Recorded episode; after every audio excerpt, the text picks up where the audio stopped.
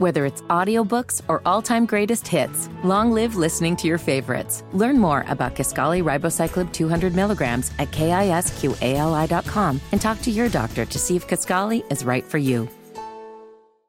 So, Mark Dykman, I believe this saying or the thought is rain on your wedding day is a good omen. Uh-huh. I don't know what you experienced. We actually experienced a really nice February day for our wedding. It snowed a little bit at ours at the end. Okay. Both of us going the old winter route. Yeah, we were in November. Well, geez, gosh. we were actually the day before Thanksgiving is when we got married because everyone was in town.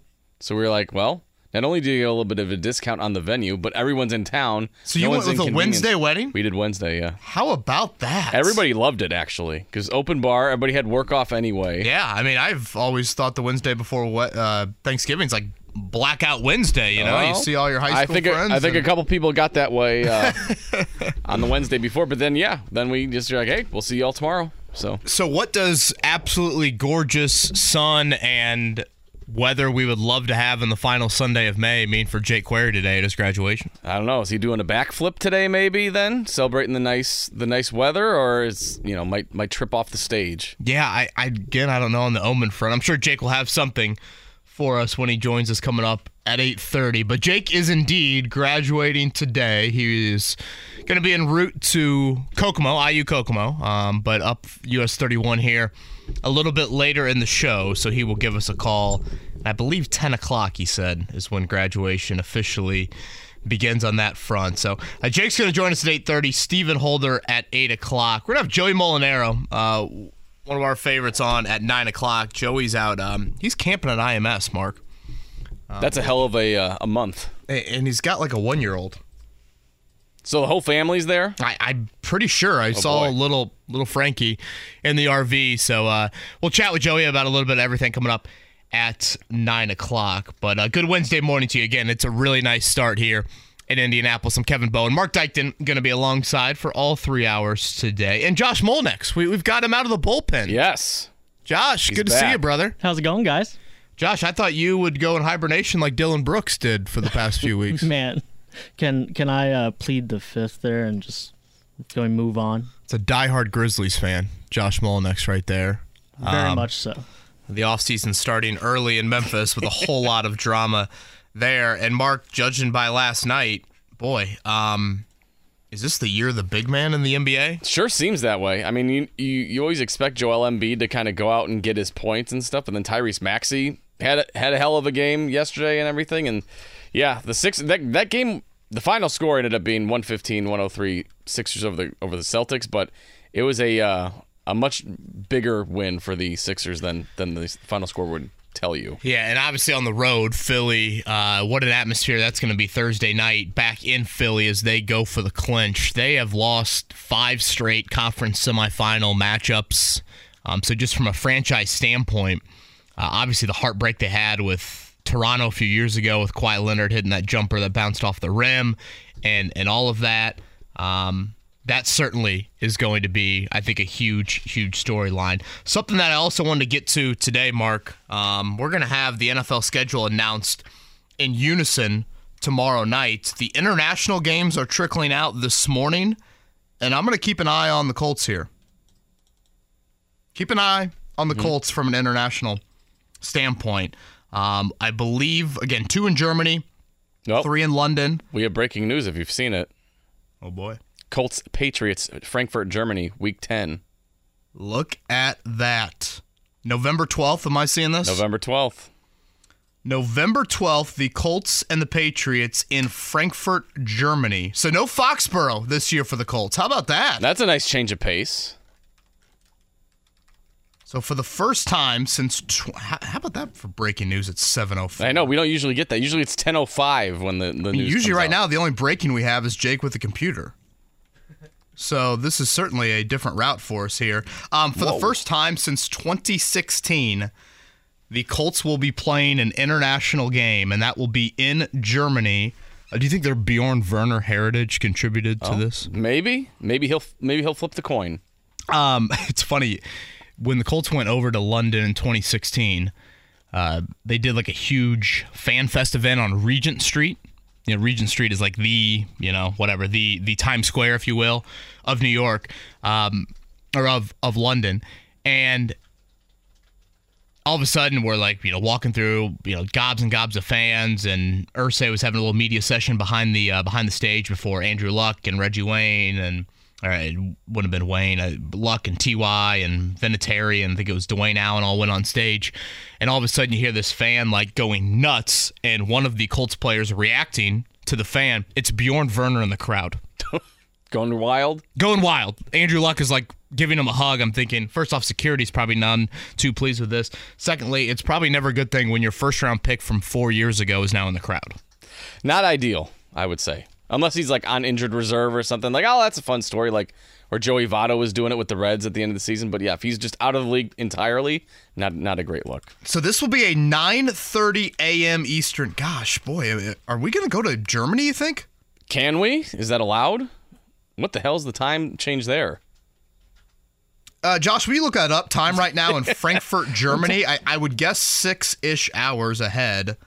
Again, that is a 9:30 a.m. kick. And Mark, do you have the full international schedule? That's the last of the 5 games, right? I'm seeing Jaguars Bills in London on October 8th. I'm seeing Ravens against the Titans and Tottenham Hotspur Stadium on October 15th. I have to refresh my thing. Oh, here we go. Falcons, Jaguars at Wembley Stadium. So the Jaguars have 2 international games. So the Jags going back-to-back weeks. Am I seeing that? Yes. So Falcons, Jaguars at Wembley Stadium in Week 4 on October 1st. Then October 8th, Week 5, Jaguars against the Bills at Tottenham Hotspur Stadium. Then October 15th, which is Week 6, Ravens against the Titans in Tottenham Hotspur Stadium. November 5th, which is Week 9, Dolphins-Chiefs at Frankfurt Stadium. And then November 12th, Week 10, Colts-Patriots at Frankfurt Stadium. How about that? It is 1:07 in Frankfurt, Germany, p.m. Okay, so 6 hours, right? Huh. 6 hours ahead. I'm curious what we will see from a TV assignment on this. We'll certainly keep you abreast of what exactly that looks like. Typically these games, Mark, again, not a lot of experience with the Colts internationally, but haven't NFL Network been the common trend with that? Yes. Usually NFL Network, I think they're trying to push that NFL Plus as well. So, but yeah, usually NFL Network. Yeah, it looks like NFL Network is going to be the broadcast on that front. Again, the full schedule will be released tomorrow night, and that is going to be an 8 p.m.er. So the Colts were supposed to play in New England this year. Again, this is a New England home game. We'll get a little bit more into the schedule here coming up. Certainly, I guess I should have been a little bit more prepped that this would happen at 7 a.m. And not a little bit later in the show. But, Mark, the reason why the Colts are playing the Patriots this year is the Colts are aligned to play the AFC North and the NFC South. So you rotate your divisions. The AFC divisions you rotate every 3 years. The NFC divisions you rotate every 4 years. The reason why the Colts and the Patriots were aligned to play is because both of those teams finished third in their division last year. So you'll see the Colts are going to host the Raiders again this year. They finished third in the AFC West last year. The Colts finished third in the AFC South. So it's a 6th straight year the Colts and the Raiders will face off. It's honestly turned into just like this annual, luck of the draw. It's almost like Colts-Patriots from back in the Manning era. But the thought was the Colts would play the Patriots in Foxborough for a 2nd straight season. That was the last game of the Frank Reich era, if I'm not mistaken. But now this year, Colts and Patriots in Frankfurt. So if you are a fan in Germany, I have a feeling you are much happier about the matchup the week prior coming to Frankfurt than you are about Colts-Patriots, correct? I would say so. Dolphins-Chiefs the week prior. Colts, Patriots. I do think that somebody, and honestly, Jim Irsay said this on Saturday of the draft, and this is part of just Jim Irsay being Jim Irsay, and part of it I think is just kind of an accurate assessment for anybody that's followed the Colts or followed the NFL for the past few decades. Mark, he brought up, in talking about Anthony Richardson playing in year one, he goes, he's going to have a game against Belichick on the road. Mm-hmm. Like, we know how rookie quarterbacks. Yeah. Then that experience typically goes in Foxborough. November 12th, it could be a little ugly weather in Foxborough. You just talked about your wedding, and a little bit later in November being some snow. Now you're going to get a game in Frankfurt, Germany, and you won't be having a road environment. I would assume and I would hope that Anthony Richardson would be in the starting lineup come November 12th. And what is the weather in Germany usually around that time of year? I have no idea. Yeah, that's a great question. What's this Frankfurt Stadium talk about? Do we know anything there? Because this is just the second year, if I'm not mistaken, for the German games. I believe that's correct. Looks like Frankfurt, Germany weather around November averages around like mid-40s. Okay. It's got an average of 48 degrees Fahrenheit. Boy, I'm trying to pronounce the team that plays at the Frankfurt Stadium. Eintracht? How'd that sound, Josh? Spot on for my money. Eintracht Frankfurt Pros. Can you imagine the impersonation Jake's going to have of Germans? God. Imagine him in Germany. This is brutal. I'm just now realizing this is not good. This could take quite the turn if he finds out that they're playing in Germany and then he's getting very excited and doing impressions. Yeah, that would not be ideal. So I guess if you're Colts fans, I would assume you are, you know, this is good news. You don't give up a home game and you don't have to watch your team play in Foxborough. And I kind of like the 9:30 a.m. game. Oh, yeah, I do too, because then... I mean, especially if it's your team playing, you've got kind of the rest of the day to kind of chill out. Hey, I can get, you know how that you use that is, you know, with your significant other, you can say, you know, I think I'm going to take this Sunday after football, you know, and just do some yard work, do some help around the house a little bit, because the game will be over by noon usually. Well, that's a great spin cycle there. Yeah. Get some points, get some brownie points, get some stuff done, and, you know, have a red zone on in your phone or something like that. But for the most part, knock the Colts game out. And then earn some brownie points with the significant other. Nothing wrong with that. Mark Dykton always thinking wrong with that. Outside of the box there. He is Mark Dykton. I'm Kevin Bowen. Again, Josh Molinex on the ones and twos today. Jake Query, tassel in hand. Do you flip the tassel or is that a high school thing? I think you still do it. Do you still do it in college? I'm trying to remember. In college, it's been a while now. But I think they at some point they go, now graduates, move the tassel from the left to the right. Jake cap and gown en route to... Is he driving in the cap and gown? Or do you think he's changing? I feel like that he has to be, right? Or how great would that be? Can you imagine just spraying cologne all over his body, driving up 31 cap and gown? Which of these 60 should I use? Well, it's so much fabric, you would think multiple colognes will get a little bit of usage. Will Boo be sitting with him at the graduation? I assumed he was going to walk the stage with Boo. Boo in one hand, diploma in the other. Maybe Simba Boo as you get on stage, like it's a Simba camp. Throw the hat in the air, Boo will paw at the tassel. There's plenty of opportunities there. Jake's going to call us around 8:30. This will be the first international game in Frankfurt. Last year, I guess technically Dolphins-Chiefs the week prior. Last year, Mark, they played in Munich. Gotcha. Now they'll be Frankfurt, for those curious. If anyone wants to provide any Germany insight, feel free on what to expect. If anyone's been to Frankfurt, on what to expect there. Mark, I was fortunate to go to London back in 2016. Flew out Thursday night, red-eyed it Thursday night over there. The Colts stayed about 40 minutes outside of Wembley. It was an unbelievable experience. Fortunate to have dinner at the Kensington Palace on Friday. I talked about the Regent Street experience. JMV had his show from Trafalgar Square, easy for me to say. And that was a fun experience, although if I'm not mistaken, JMV can touch on this more. I'm pretty sure that the pub closed at like midnight and JMV's show was still going on back here in the States. So they just like pulled the plug. On a show? Oh, yeah, on a show, which was a bit awkward. So we're going to have to communicate with some people a little bit better over there. I have to think that Germany's bars are a little more longer open. I would think the German people would have the bars open a little later than that. Yeah, that is a strong point on that end. So we're going to have to get a little bit more insight on a German standpoint from this. Brandon points out, Mark, I will be curious, where does the bye week fall? You know, when I think back to the Colts playing in London, they actually played the week after the bye. They ended up playing Chicago, if I'm not mistaken, here at Lucas Oil Stadium the week after the bye. So they lost to the Jags over there at Wembley. It was such a cool experience. I absolutely loved it. I mean, selfishly, I got to see Wembley and just London, and I had never been to Europe. But I thought the fan experience, seeing everybody like in their seats 40 minutes before kickoff, the loudest cheers of the game were for Pat McAfee kicking. Of course. Just every kick that happened in that game. And you know, for the most part, I mean, that was still relatively early in the international game series. But I think this is really fun for Colts fans. And where their bye week falls, you have seen some teams elect to go request the NFL to have the bye week in week 11, right after the international game. You see other teams that just want it a little bit in the middle of the season. Obviously, with a 17-game schedule now, a week 10 game, this is kind of in the middle, a little bit past the halfway point. That will be interesting. And I think the other thing, too, Mark, to keep an eye on, when will the Colts go over there? I don't know how the Bears have done it when they have gone over there, but some teams have elected to leave, right after their Sunday game. So if you play in week 9 for the Colts here in the States, you fly out either that night or on Monday. And basically you set up camp over there and you have a whole week to prepare and try to treat it as normal as possible. Or in the Colts case back in 2016, they chose to leave after their Thursday practice here in the States. So you have as bout of a normal week as possible. The Friday practice is typically a little bit scaled back. You land Friday morning.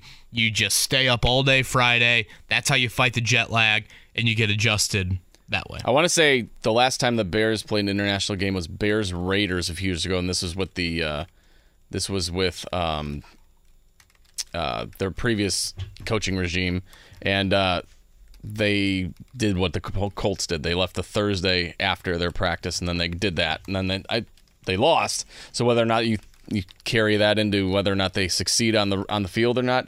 But I believe they did the Thursday flight, did the Friday stay up all day, and then they did the, all that. Where I think the Raiders did the full week there. But obviously the Raiders had a little bit of a longer commute. Yeah, and I feel like with the West Coast teams, Mark, don't they try and have them play an East Coast game the week before that? So you're flying out of New York or something like that. Yeah, usually. Josh, did you say we have a caller from a former German resident? I believe current. Oh my God. Wow. Tell me more. Steve, are you calling from Germany? Nein, guten Tag, meine Freundin der Radio, die Talk Sports. Steve, I thought you were Jake for a second. Nein. Good morning, this is Steve, my radio friends. Steve, thank you for the hat.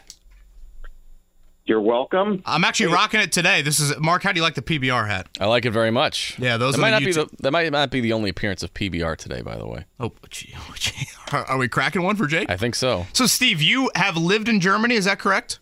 I lived in Germany for 7 years as a member of the U.S. Army, and I couldn't think of a worse location to go for a football game than Frankfurt, Germany. Well, tell us more.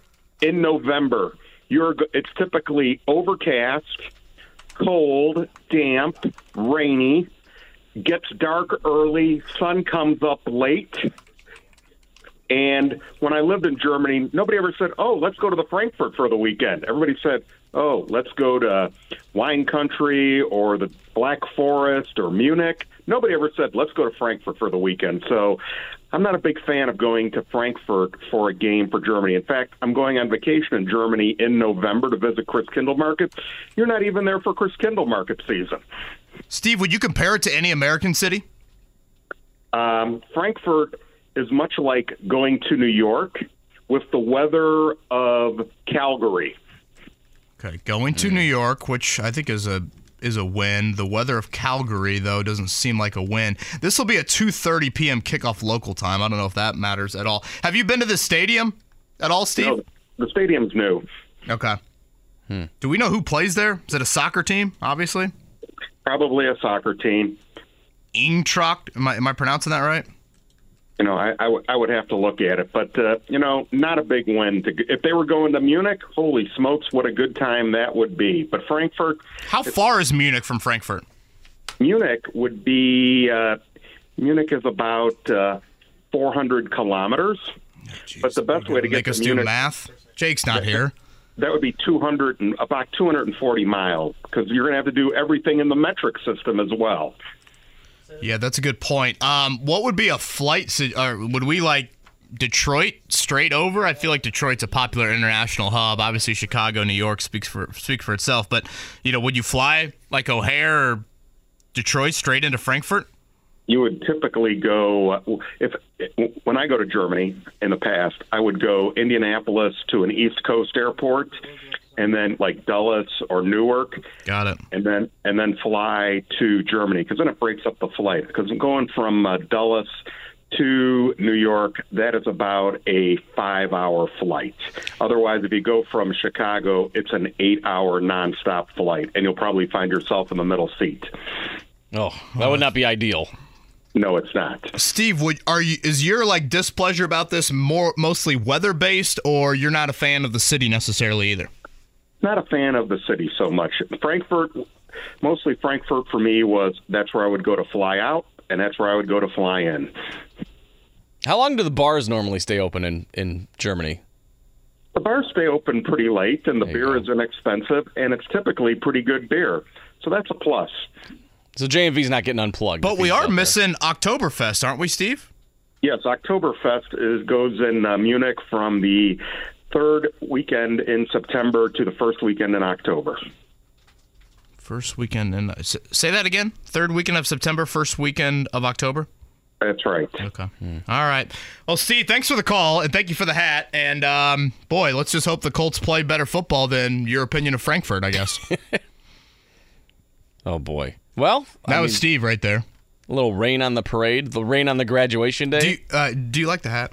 I do like the hat. I like the hat a lot. Nice PBR logo. I wore this in honor of Jake today. Very clean. Now, somebody gave that to you, or you purchased? Steve, did they give you that one? Steve mailed it in. I'm rocking the shirt that, who gave us this one? I'm trying to remember. Oh, yeah, Matt gave us that, Anthony. Yeah, pull that, or I'll stand up. Stand up a little bit so the YouTube camera can get it. It says chomp on the front, and then on the back is the Anthony Richardson 5. Well, Anthony Richardson shirt there for Matt. Yeah, so thank you very much.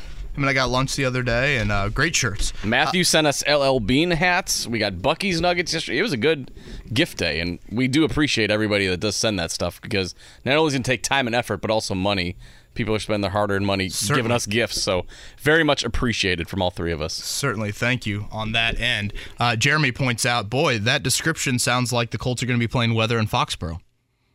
Sure does. So I guess it doesn't sound all that different there. But again, I think this is an awesome experience, even if not necessarily, as a Colts fan, you are wanting to go on this trip or you have the means to go on this trip, you avoid Foxborough. Yeah. So sign me up for it. Flights don't seem overly cheap from what I'm looking. I'm just doing a quick search. Doesn't sound like the cheapest of flights. Yeah, and I'm sure there'll be some sort of fan package. I know we did something with Bullseye Event Group here. I'm sure they'll be all over it at the station, so we'll certainly keep you posted on that. Some breaking news early on this Wednesday morning as the Colts are going to head overseas coming up in November. It's November 12th, 9:30 a.m. back here in the States. They will be playing in Frankfurt, Germany. Josh, do we know anything about this stadium? Eintracht? It is new. It says July 2020. Okay, that is very new. It looks nice. It looks very soccer. Do we have a capacity or anything? 37,000. Oh, really? Wow, that's small. That is super small. Yep. Wow. I'm surprised they're actually going there then. Yeah. After renovations 51.5. Sorry. 51.5. Okay. That's still small. Way under the lowest NFL. Correct me if I'm wrong. Yeah, I would agree, Mark. That's got to be the lowest of any NFL stadium. 51,000. Wow, that's like a smallish college stadium. Yeah, like maybe Division II or something. Yeah, that's really tiny. Okay. Yeah, I'm seeing this now. Yeah, 5150, like you said there. But it'll host back-to-back weeks there. Well, it also says, on its thing, it says 5150, but it also says American football 48,000. Okay, so maybe a little bit less than that. Yeah, so that is... Okay, so 48,000 from an American football standpoint. I'm seeing here that Germany's national team plays there, soccer. It's going to play host to a UEFA Euro Cup game here in 2024. Interesting. That is an interesting choice. If that stadium is as small as it says, that's an odd choice that the NFL usually likes to go to Wembley that can hold a lot large capacity concerts and everything. Last year it was in Munich is the game that they played overseas. So we will chat more about the Colts schedule, and we'll chat more about last night. Again, it was a night for the big guys, and we could be looking at a Nikola Jokic, Joel Embiid, potentially an NBA Finals here. Both of those teams go up 3-2. Neither game very competitive in the fourth quarter. I did like it. You guys catch the video of Jokic and Matt Ishbia before the game? Yeah, I saw the little dab and here's the ball. Yeah. Don't take it from me next time. That was nice to see. That was a nice moment by both parties involved. Tonight it'll be the Lakers going for the 4-1 series win. How about the Lakers being a 7.5 point underdog? tonight against the Warriors. Again, back in Golden State. But that was interesting to me. And the Heat trying to clinch their series in Madison Square Garden. The Heat are up 3-1. They are a 3.5-point underdog. I think everybody feels that the Warriors, obviously, they have to get this game, and they're going to give, their best effort, whereas the Lakers can kind of take their foot off the gas if they need to for this game and kind of reset for Game 6. So we'll see what happens there, but that point spread is still pretty large for the Warriors and Lakers. That's been a fun series. All the playoff series have been pretty fun, I think it's been great. And, again, Mark, this little... When you've seen, and I know Giannis doesn't necessarily qualify, but with Jokic and Embiid especially, the question has been, when will those teams make this type of run? I know the Nuggets got on one in the bubble, but we haven't seen it with Philly especially. And now here they are on the brink of going to the conference finals. If you're Philadelphia, Mark, if and when you win this series, you've got home court the rest of the way. Oh, yeah. Them as the 3 seed had a better record than the Nuggets. So all of a sudden, Philadelphia looks at it, no matter who you play, Miami or New York, and then whoever comes out of the West, they could have home court throughout. So we're reaching potentially the Final Four coming up here in the NBA playoffs. Good Wednesday morning to you. Again, it is gorgeous for Jake Query walking. We'll have to get confirmation from him if he did indeed go for breakfast at the Hip Hugger this morning before graduation. So he's going to join us coming up at 8:30. Stephen Holder will chat about the Colts heading over to Germany with us at 8 o'clock. And Joey Molinaro at 9. Kevin Bowen, Mark Dykton, Josh Mullinex here on Kevin and Query, 93.5, 107.5. Whether it's audiobooks or all-time greatest hits, long live listening to your favorites. Learn more about Kisqali Ribociclib 200 milligrams at KISQALI.com and talk to your doctor to see if Kisqali is right for you. Fan. All right, Colts fans, get your passport ready. The breaking news to lead off today's show. The Colts are heading to Frankfurt, Germany to play the New England Patriots coming up on November 12th this season. It'll be a 9:30 a.m. Eastern kickoff here back in the States. NFL Network. Mark, you've been busy looking into this stadium. Quite the small venue, right, in Frankfurt? Yes. So the smallest NFL venue is currently Soldier Field, which houses 61,500 fans per game. Probably smart considering the product. Yeah. Hopefully when they move to Arlington Heights, it'll be a little bigger. But then this stadium that the Colts and Patriots are going to play at, it says the American football crowd maxes out at 48,000. That is really small for an NFL game. You're talking college football stadium. You're talking Chargers in the MLS stadium when... Josh, look up how big Ross Ade Stadium is. I have a feeling that's middle tier Big Ten, maybe lower tier, Big Ten size. I also looked up the smallest stadium. Power 5 stadiums. Yeah. Wake Forest, 31.5. Oh, gosh, I remember that. Notre Dame played there a few years ago. Duke, 33.9. So we're kind of looking mid 30,000 for the smallest Power 5. Interesting on that end. Again, 9:30 a.m. kickoff. It's a Sunday, November 12th. We'll get the full schedule tomorrow night. There will be a game in Frankfurt the week before the Colts. It'll be Dolphins-Chiefs. So if you're thinking crazy, you could combine maybe both of those games, go over there.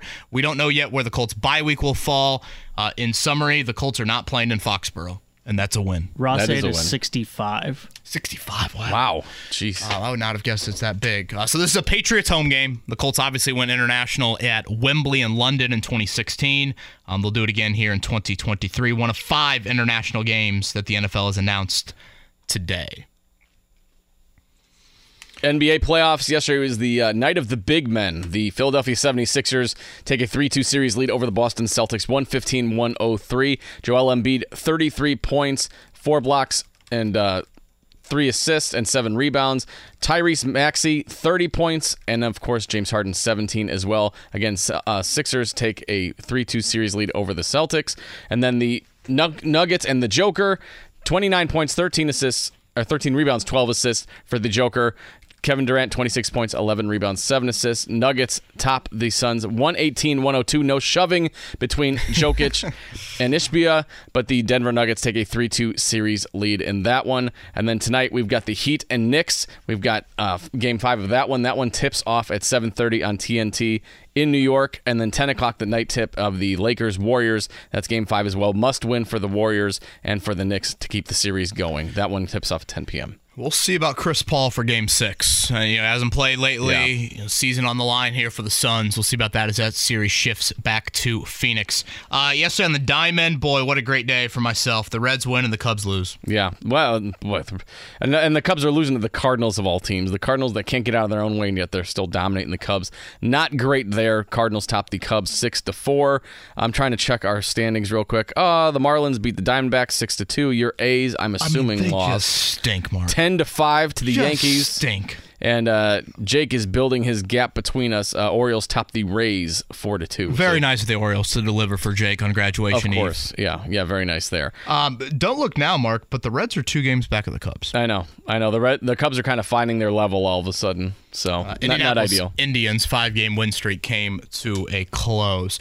All right, when we come back here on Kevin and Corey, we'll get more into the schedule as well. Talk about the Colts obviously playing in Germany, but a look at the schedule. Obviously I'll preface this, Mark. It's on paper, and at this time last year, I'd never thought the NFC East would look like it did at the end of last season. But if you look at it on paper, this is like not daunting. And there's not a lot of marquee quarterbacks coming to Lucas Oil Stadium either on the schedule, which isn't great, I think, from a home experience standpoint. Last year, of course, you had Justin Herbert, you had Patrick Mahomes, you had Jalen Hurts. A slightly different feel to this year's quarterback slate at Lucas Oil Stadium. So we'll do that. Again, Stephen Holder coming up at 8. Jake's going to call in at 8:30 as he is en route to graduation. Kevin Bowen, Mark Dykton, Josh Mullinex here on Kevin and Query, 93.5, 107.5, The Fan. Whether it's audiobooks or all-time greatest hits, long live listening to your favorites. Learn more about Kisqali Ribocyclib 200 milligrams at KISQALI.com and talk to your doctor to see if Kisqali is right for you.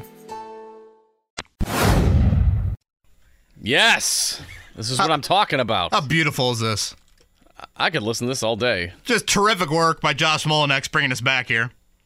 You imagine getting in your car and hearing this and have no idea what the reference is for? Coming up on the nines with the weather, the traffic.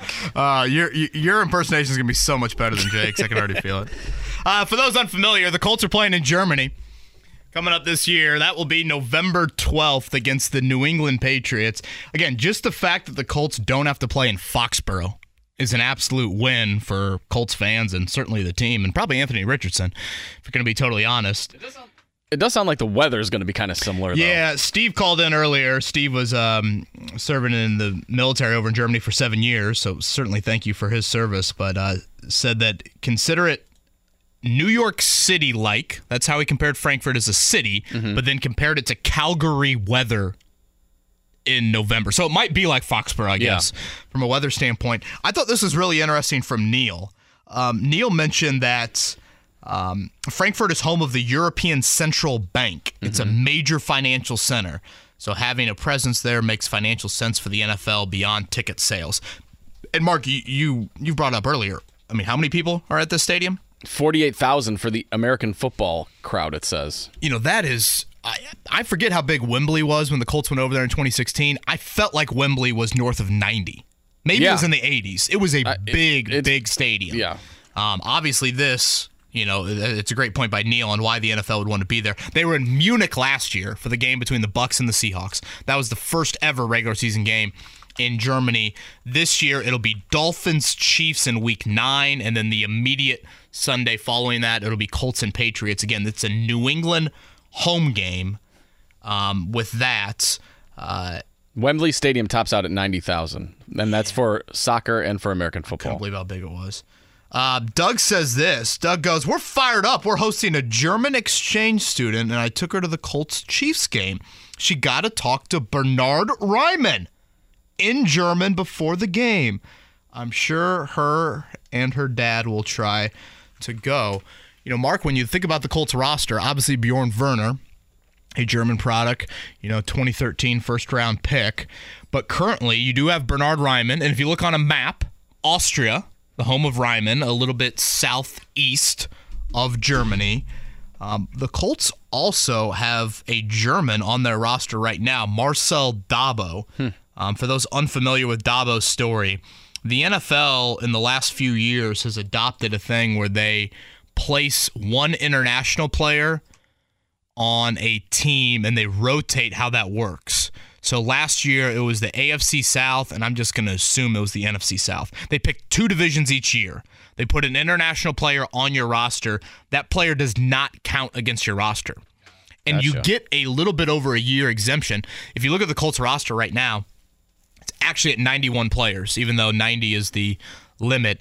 The 91st player would be Dabo. He's that international exemption. This is his second season now with the Colts. So we'll see if he makes it, you know, to November 12th from a roster standpoint or how that will exactly work. But, boy, if you're Bernard Ryman, how are you feeling about this? I'll be back. Isn't that what he said? I'm sure that's what he's saying to his family. I was hoping you'd pause a little bit longer. No, sorry. I'm Bernard Ryman, and I'll be back. 9:30 a.m. Eastern. That'll kick on NFL Network. I like it. I do, too. I think that's always fun to have an international game. Like, you're glad you're also happy it's not taking away from, like, a Lucas Oil Stadium home game. This is Foxborough's home game. Right. So, not too bad. And it's a Patriots game, and it hopefully... Boy, I mean, we're talking about when Anthony Richardson is going to get trotted out there. What's Mac Jones's expiration date? Well, that's a good point. And I'd assume, Mark, there will be a lot of Patriots fans there. Oh, yeah. I would just, you know, I've had random kind of international Colts fans reach out to me and listening to the show, listening to the podcast. And I'm always curious. I'm like, how did you become a Colts fan? And they were like, I've had several say, oh, I watched the 2012 draft and I was really into Andrew Luck getting picked 1 overall. Obviously, New England is 1 at a historic rate. So you would think there would be a good amount of Patriot fans over there for that. Yeah. I mean, obviously with the Patriots dynasty being what it was, you wouldn't be surprised. Like, hey, we know who Tom Brady is. We like that team or something like that. That's usually how that goes with the international crowd, is they're more familiar with the teams that win a lot more than teams that don't. Yeah, some fair weather, right? Yeah, you'd say that. So. Looks like Frankfurt a little bit more in the central location of Germany, whereas Munich a little bit more southern part of the state. So definitely a long state? Country. Kevin, educate and entertain. There goes any chance I have of going over there for that game. The state of Germany. Yeah, exactly. Frankfurt the first time they will host after Munich last year. Again, we will get a full schedule announcement tomorrow. We'll see where the bye week falls. You mentioned this earlier in the show.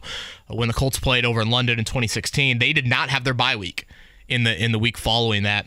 They actually played the Bears here at Lucas Oil Stadium right after. Colts had the latest bye week last year, right? Week 14, wasn't that right? Boy, it's a great point. If I'm not mistaken, Mark, I want to say it's 2 years in a row they've had the latest bye week in December.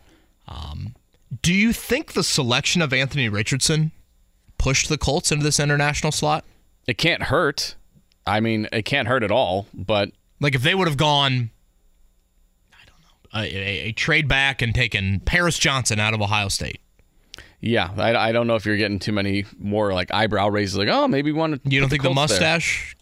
Gardner Minshew would have... I don't know. I don't think so. Would have worked over there? I don't know. I mean, he's played a lot of international games, hasn't he? With the Jaguars, yes. He might have quite the following over there. He's very familiar with that. Stephen Holder's going to join us in about 10 to talk more about this. Jake Query going to call in, heading up to his graduation now, coming up at 8:30. So looking forward to chatting with Jake. I don't know if I'm looking forward to the accent, though. Oh, God, yeah, we're going to have to get his thoughts on that. And you know he's going to be like, oh, here's my time to shine. Yeah, that'll be interesting. But I imagine how mad he is he's not in studio right now. I know. We'll probably have a beverage to hopefully distract us. So, yeah, you were hinting at that earlier. You brought in a PBR? Well, I thought what better way to celebrate Jake on his big day than to bring some PBR. So I stopped at the liquor store yesterday, bought a six-pack, and I figured we'll crack one open in his honor when he's on with us. We'll toast to Jake. Josh, welcome to the peer pressure of Kevin and Query when Mark Dykton and I are co-hosting together. 8:30 beers. Drinking PBR was on my bingo card for this morning. Perfect. Yes. With shirt off and Long's Donuts on there as well? Oh, absolutely. Okay. Shirt is staying on, hopefully. We'll see if we can get to that at some point here before 10 o'clock. Mark, I mentioned this earlier. I think the schedule is incredibly... tame for the Colts. I guess if I throw a word out there, the caveat of it's on paper needs to be said. But I was looking at things yesterday. The Colts play 2 of their 17 games this year against teams who won double-digit games last year. 2 of their 17. 12 of their 17 games are against teams that finished last season under 500. Let me read off the quarterbacks that will be playing at Lucas Oil Stadium this season, okay? Okay. So obviously you have your divisional quarterbacks, so let's just throw out C.J. Stroud, Trevor Lawrence, Ryan Tannehill / Will Levis. Your other home game quarterbacks, you're going to have here Derek Carr, Matthew Stafford. You're going to have Desmond Ridder. Excuse me, that is a road game, not Ridder. Deshaun Watson, Kenny Pickett, Baker Mayfield, Jimmy Garoppolo. So you have your 3 division quarterbacks, and then you're going to have Watson, Pickett, Carr, Mayfield, and Stafford. Yeah, it's not Mahomes, Herbert, and Jalen Hurts like you had last year. No, it's not must see. Like, I got to get to that game and see so-and-so throw the ball. No, not really. I mean, Derek Carr and Deshaun Watson probably headline that group. I mean, who's your best quarterback you play at home? Is it Lawrence? Is it Watson? Is it Carr? I mean, Is it Stafford? My default answer a couple years ago would be Watson, but he's missed so much time and he didn't look that great last year that I almost want to say Derek Carr. Trevor Lawrence, he could very well easily be at the top of that list in the very near future. He showed pretty good flashes last year, but as far as a resume, you'd look at Derek Carr. It's not going to be Kyle Trask, I can tell you that much, or whoever they're trotting out in Tampa Bay. Yeah, you know, an interesting note about that, like Trask and some of the young quarterbacks, Mark, if you look at the schedule, and this is obviously dependent on when does C.J. Stroud take over in Houston? When does Will Levis take over in Tennessee? Bryce Young in Carolina. The Colts do play at Carolina against Frank Reich and Bryce Young. They could have a schedule where 5 of their 17 games are against rookie quarterbacks. And if you take that a step further and you throw Desmond Ridder on there at Atlanta and you throw Kenny Pickett on there in a game with the Steelers here at home, you could have 7 of your 17 games, so nearly half your schedule, against quarterbacks that are first or second year guys. So I don't want people to read like too much into this, Mark. I'm simply just trying to like lay out how the schedule does not look on paper very quarterback centric. If you look at last year's records, I think it's the 4th easiest schedule of any. I'm not saying the Colts are going to go win 10 games, but what I'm saying is, again, on paper, it's pretty tame. Very tame. Yeah, I mean, the marquee names of quarterbacks you're going to see are going to be on the road, and it's Joe Burrow and Lamar Jackson. Right. That's it. I mean, and those are the only double-digit win teams from last year. Right. That's it. They have not faced Joe Burrow, Jamar Chase yet in the NFL, so that will be kind of a fun storyline for Colts fans in that one. I know a lot of Colts fans like to go down to Cincinnati for that game. Again, the Colts are going to play the AFC North, NFC South, the extra game this year. 2 years ago, the NFL added that 17th game. The first time the Colts played the Bucs at home. That was a great game when they beat Brady and the Bucs, right? Didn't they?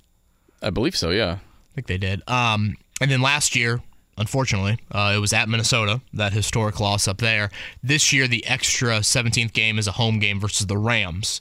Finished in the same spot, 3rd in the NFC West as the Rams. And as we talked about at the start of the show, the reason why the Colts are playing the Patriots this season is because you play 2 AFC games every year against teams that also finish in the same slot as you in the division. So that will be the Raiders out of the AFC West. That will be a home game. That's quickly becoming the Colts Patriots of this generation because they play every single year, it seems like. Slightly less magnitude. The NFL can't get enough of Colts Raiders. Yeah, slightly less magnitude on that end. And then Colts and Patriots both finished 3rd in their respective divisions. Honestly, Mark, before the Frankfurt announcement earlier today, the Colts' longest road trip of the year was going to be to Houston. They have no games in the Mountain or Pacific time zones.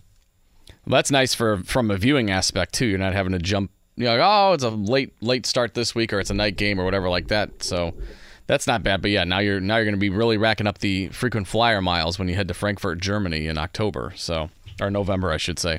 Yeah, we miss out on Oktoberfest. I know, that's disappointing. I was looking forward to that. Are you all in on the Black Friday game? I am, actually, because I feel like... And it's an afternoon kick, is that correct? I think that's right, because the NFL's usually tried to steer away from, like, impeding on Friday Night Lights, like the high school football slate, and that's going to be right in the middle of like state championships and everything like that. That's a great point, yeah, because we have three games here locally on that Friday. Yeah, so... Usually start at what, noon or 1? Or yeah, so I think...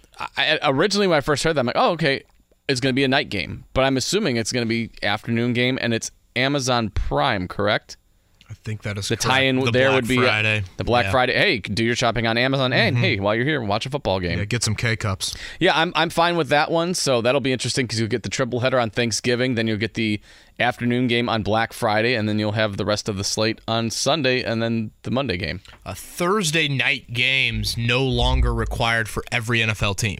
No. And you could have multiple Thursday night games. Mark, I guess I'll pose the same question to you that I did about Anthony Richardson overseas. Do you think the potential of a Richardson slots the Colts into a Thursday night game? Because to me, a potential Richardson versus one of those rookie QBs we mentioned, Bryce Young, C.J. Stroud, Will Levis, that's a Thursday night headline I can get behind. Obviously, you run the risk of banking that those two rookie quarterbacks are starting. Yeah, I mean, I definitely think that raises the potential of the Colts getting more primetime games, and definitely the national interest with Anthony Richardson over, you know, a skill position guy or something like that. By the way, we have another game that has been released, a New Year's Eve game, Week 17. It's a big one, folks. Ooh. Bengals at Chiefs, 4:25 on CBS. AFC Championship rematch. Mm-hmm. So say that again, New Year's Eve at 4:25? Yep. Okay. So New Year's Eve, 4:25 on CBS, Joe Burrow versus Patrick Mahomes. I'm currently Week 17, not bad at all. Currently mapping Munich to Frankfurt. I know we talked to Steve earlier about it. What do you say, 400 kilometers? Yeah, something like that. Spot on with that. 393. It says 4-hour and 26-minute drive. Oh, okay. From Munich to Frankfurt. I mean, that's not terrible. No. Do they have those like bullet trains or whatever you can take too, or is that? Boy, that's a great question. Maybe take one of those. I've never had any desire to go to Germany. Have you? I would like to go. I mean, I haven't been international ever outside of, I mean, I've done Canada and I've done Mexico, but I've never been on a different continent before. So I'd like to do that at some point. Terry's saying that the Colts lost on a strip sack of Carson Wentz. Yeah. That sounds about right. Now that Terry says that, that's pretty on brand. Yeah. That's right on par. But we'll get more into that. We've got Stephen Holder of ESPN joining us shortly. Jake Query on his graduation day will join at 8:30, and Joey Molinaro from the IMS will join us at 9 o'clock. Are we going to get tears from Jake? I don't know. I think he's going to keep it together. I want to know what the after graduation, the post-graduation party plans are. Yeah. Kegger, pizza party, what are we doing? Going to Chuck E. Cheese? Chuck E. Cheese and the Hip Hugger. Yeah. I think that's on the agenda today for Jake Query. Yes, 2021, 38-31. The Bucks beat the Colts. That was a great game, but thank you, Terry, for that. All right, Stephen Holder joins us next. Whether it's audiobooks or all-time greatest hits, long live listening to your favorites. Learn more about Kisqali Ribocyclib 200 milligrams at KISQALI.com and talk to your doctor to see if Kisqali is right for you.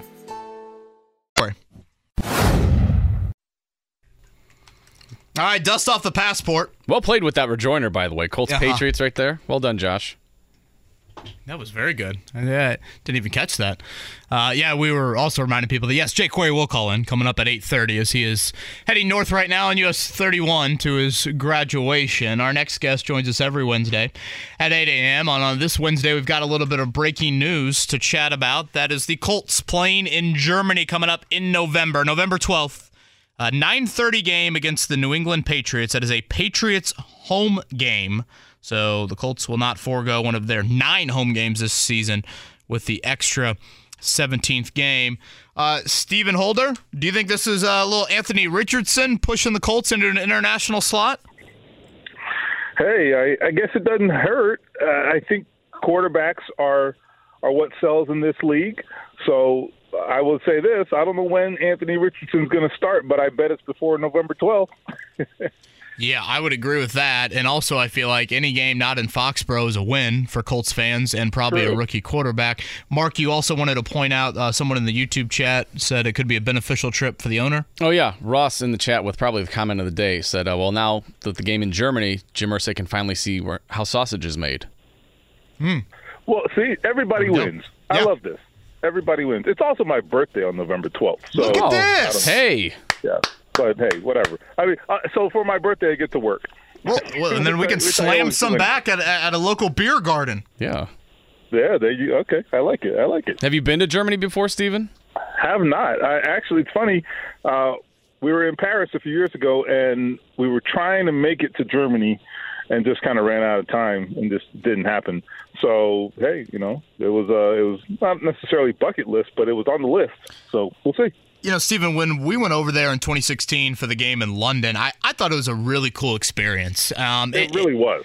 Yeah, and Regent Street, the Fan Fest event was awesome there, and I get that was 7 years ago, but I think Frankfurt will have more of that appeal because, yes, they're going to have a Dolphins-Chiefs game the week prior, but this is the first time that Frankfurt has held NFL games. Last year, the game between the Bucs and the Seahawks was in Munich. So I think it's going to be a cool experience. Plus, the Colts have a starting player from Austria in Bernhard Raimann.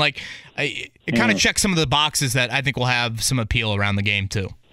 I think you're exactly right. I'll say this. If you've never been to an international game, and most people haven't, of course, I've been to a couple. I first went in 2009 to London for my very first time covering a game abroad. And let me tell you, it's a big deal. It may not, be over here because it's just, two kind of random teams maybe. But when you go over there, it feels different. It does not feel like an NFL game in the United States at all. You can feel like it's a big deal to the people there. It matters over there. I remember walking around London and, you just meet people in bars or wherever, and, you get to talking. And when they find out why you're there, you end up meeting a lot of NFL fans from all over the continent. It's very interesting. I met a guy from Denmark, just a random dude from Denmark, and this dude could rattle off everybody in the NFL, and he was not American, and it was really interesting. I don't think that's typical in Europe, but I remember you talked about 2016 with the Colts, Kevin. You remember they had the big pep rally in downtown London. Right. I mean, there were thousands of people at this thing. It feels like a big event. It's almost like a mini Super Bowl week, and it's a really cool thing if you ever get a chance to be a part of. ESPN Colts reporter Stephen Holder joining us on the Payless Liquors Hotline. Stephen, you just said it didn't feel like an NFL game. This game probably won't feel like an NFL game due to the capacity. I don't know if you've seen, but this Germany stadium capacity for an American football game is just 48,000. So you might have a pretty cozy crew with you when you head out there for the game. Yeah, that will be interesting, and it'll be interesting as well to see, kind of what the fan reaction is and what their what emotions they have, because we have seen or we have been exposed largely to the Jacksonville games in London. Well, they know the Jaguars there, and they have actually created a little bit of a fan base, which was always the goal. So, they have kind of a natural built-in following there. This is just two very random teams. I mean, I did cover Bucks Patriots in London in 2009, but you had Tom Brady in that game. And the fans knew Tom Brady. I don't know how this is going to work. It'll be very interesting to see what their allegiances are and what what their rooting interest is, especially, as you said, in a stadium that's kind of intimate. So I'm very curious how this works out. But they'll be into the game. I have no doubt. It'll just be interesting to see how and who they root for. Yeah, it'll easily be the smallest NFL game that I've seen, just from a crowd standpoint, non-COVID years, of course. Again, Stephen Holder from ESPN is with us here on the Payless Liquors Hotline. Stephen, shifting gears, Anthony Richardson, we saw him at rookie minicamp this past week, and I wanted to go back to, because you had great intel on Richardson throughout the draft process. Would you say that the teams that most likely would have had Richardson interest, had the Colts not taken him at 4, would you say that would have been Seattle and Tennessee? I think those are two that I'm aware of. There could be others, and Chris Ballard mentioned this. You're always worried about a team, quote, laying in the woods. Weeds, excuse me. I don't know if there were others, but I do know that the Seahawks definitely had expressed interest on numerous occasions and had been doing a lot of work on Anthony Richardson.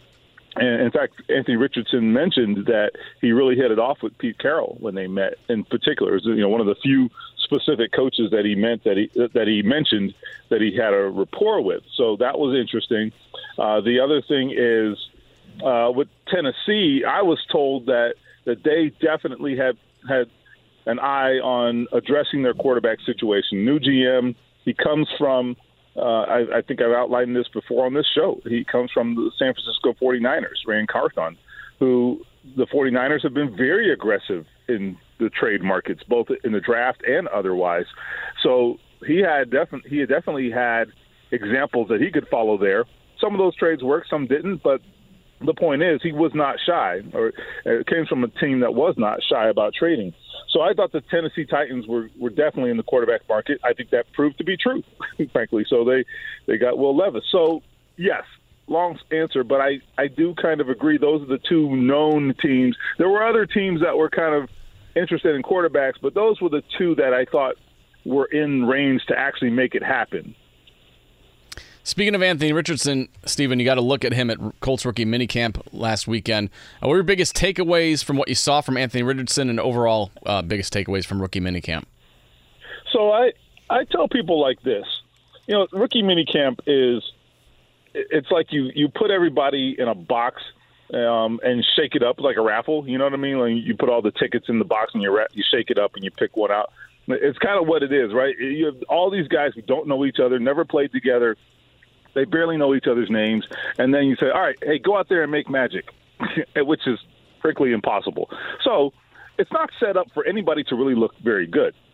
So my take on this is when you're out there, if you're a high draft pick and you're supposed to be one of the best players on the field, then it should be obvious. And I think there were times where it was really obvious. All right, that guy's a guy. You know, you get these quarterbacks at rookie minicamp who are just kind of either tryout quarterbacks or rookie free agents, and they often look like it. And then there's Anthony Richardson. The contrast was, like, massive, right? So it's kind of interesting. I thought him and Josh Downs in particular, if you went out there with no jerseys and no numbers and you didn't know who was who, it wouldn't have been hard to tell who you wanted on your team. So that's the first thing. The second thing is I think it's just a matter of, you know, just looking the part. And looking like you're in control. It doesn't have the deer in the headlights look. Not that you should at rookie minicamp, but I don't think this guy's really going to be phased by things in that regard. And that's a good sign because it only gets harder, right? He's going to have OTAs here in a couple weeks. He's going to be under fire from the veterans and actually, you know, dealing with real situations that he'll see during the season. So, yeah, I think he looked fine. I think he looked like he's going to acclimate just fine and made some really impressive throws. He missed some, I think, trying to be a little too much of a perfectionist. But when he goes out there and he lets it rip, he looks like the real deal. Stephen Holder's with us again, ESPN, on the Payless Liquors hotline. Stephen, what do you think the Colts need to see or hoping to see from Anthony Richardson between now and September 1st to say, all right, kid, here you go. Keys to the franchise in week one. Yeah, I think a couple things. It's not really just one thing, but it's a couple things. Number one, can he handle the protections? And does he know what he's got to do in that regard? And he did that at Florida, correct? Yeah, that was something that we talked about. And he did, I think Shane Steichen said that he did have – a fair amount of freedom at the line of scrimmage. And frankly, even though in college the coaches really do control a lot of what the quarterbacks do, they can't control protections. They really can't, because that is something that you have to react to in real time, right then and there at the line of scrimmage. By the time you don't have time to get those signals from the sideline. So quarterbacks who are playing in a conference like the SEC and the kinds of pass rushers you see there, they should be able to handle that, or at least understand the nuances of it. It gets harder, obviously, at this level, but they should have some understanding of that. So we'll see. He seems like a smart guy. I'm not terribly worried about that, but that's a big thing. The other thing is just, you know, having a command of the huddle. I don't worry about this either with Anthony Richardson, but you can't be tiptoeing into the huddle. You got to walk in there and you got to spit out that play call, which is going to be a lot longer than it was in college.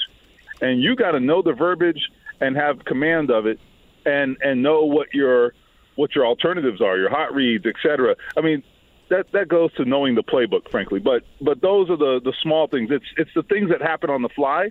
Can he handle them? The things that the coach can't help you with.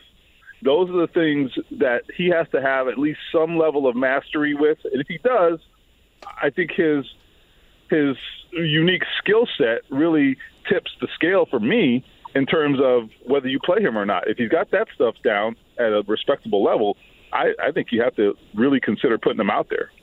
Obviously, Anthony Richardson going to be the headline for the Colts the majority of the offseason. Outside of Anthony Richardson, what's the biggest storylines for the Colts in your eyes right now? Well, first there's Shaquille Leonard, and this is not a new story, but I think it's critical. I mean, look at last year. One of the things that happened last season was one of the storylines of the season that maybe we didn't talk about enough was the turnover margin. Now, granted, we talked a lot about Matt Ryan and the quarterbacks turning the ball over. I know, but it's not just that. It's also the deficit, the turnover deficit, which was massive. They did not get the turnovers last year. And there's one guy in particular who can really change that, and it's Leonard. And those things that he does, they win you football games. Look, he freelances sometimes, and he can kind of hurt you that way sometimes because that's kind of what playmakers do sometimes. But I tell you, the trade-off is he's going to make a game-changing and sometimes game-winning play that literally can put points on the board. So that's the first thing. Beyond that, I think there's a couple of things. I think the skill positions. Let's see if they have made any progress at receiver and how these guys acclimate with the quarterback. Michael Pittman, obviously, I'm not worried about him, but I think we want to see continued growth in Alec Pierce. I want to see how Josh Downs acclimates. I think that was the other big takeaway from rookie minicamp is just Josh Downs. I think has the potential to be a massive find for this offense and has the potential to put up some big numbers. So we'll see what he does. But I think that's a big part of the quarterback's success. We talk so much about the quarterback, but it's not just him. He's going to have help from those skill position players. And then obviously Jonathan Taylor's a part of that too. Is Jonathan Taylor healthy? I think he will be. He seems like he's on the mend. You can't have the 2022 production from Jonathan Taylor and expect Anthony Richardson to be very productive this year. Jonathan Taylor has to get back to being Jonathan Taylor for this thing to look like it's supposed to look. So a couple of injury-related things and then just, overall skill player contributions as well. Steven, something that stood out to me about Downs and just, watching him a little bit in college, but even over the rookie minicamp. First off, I don't think the Colts have had that type of wideout in quite some time. And I feel like those types of wideouts have hurt the Colts in recent years. I also feel like an important thing to note is his strength is probably where you would slot Anthony Richardson's weakness right now. Like, Downs getting open from 0 to 9 yards is a huge strength of his, and that's Richardson's accuracy weakness. So, and I think we saw it, honestly, a couple times over the weekend in that, maybe the balls that weren't thrown in the perfect area, Downs had created so much separation, albeit against guys that won't be here in, September. But still, that, I think, is important for acclimating Richardson, obviously having a target that, hopefully for 5 to 10 years the Colts are planning on. I think that's an important key as well. Oh, I think 100%. One of the things that Richardson struggles with is just rhythm passing, and I get it, right? That wasn't really his game at Florida, but it's going to have to be something that you implement in the NFL. You have to be able to do that to succeed, just because the game has turned into quick throwing. So you're going to have to implement that, and Josh Downs is the perfect receiver to help him do that. His hands are incredible. Okay, we saw it.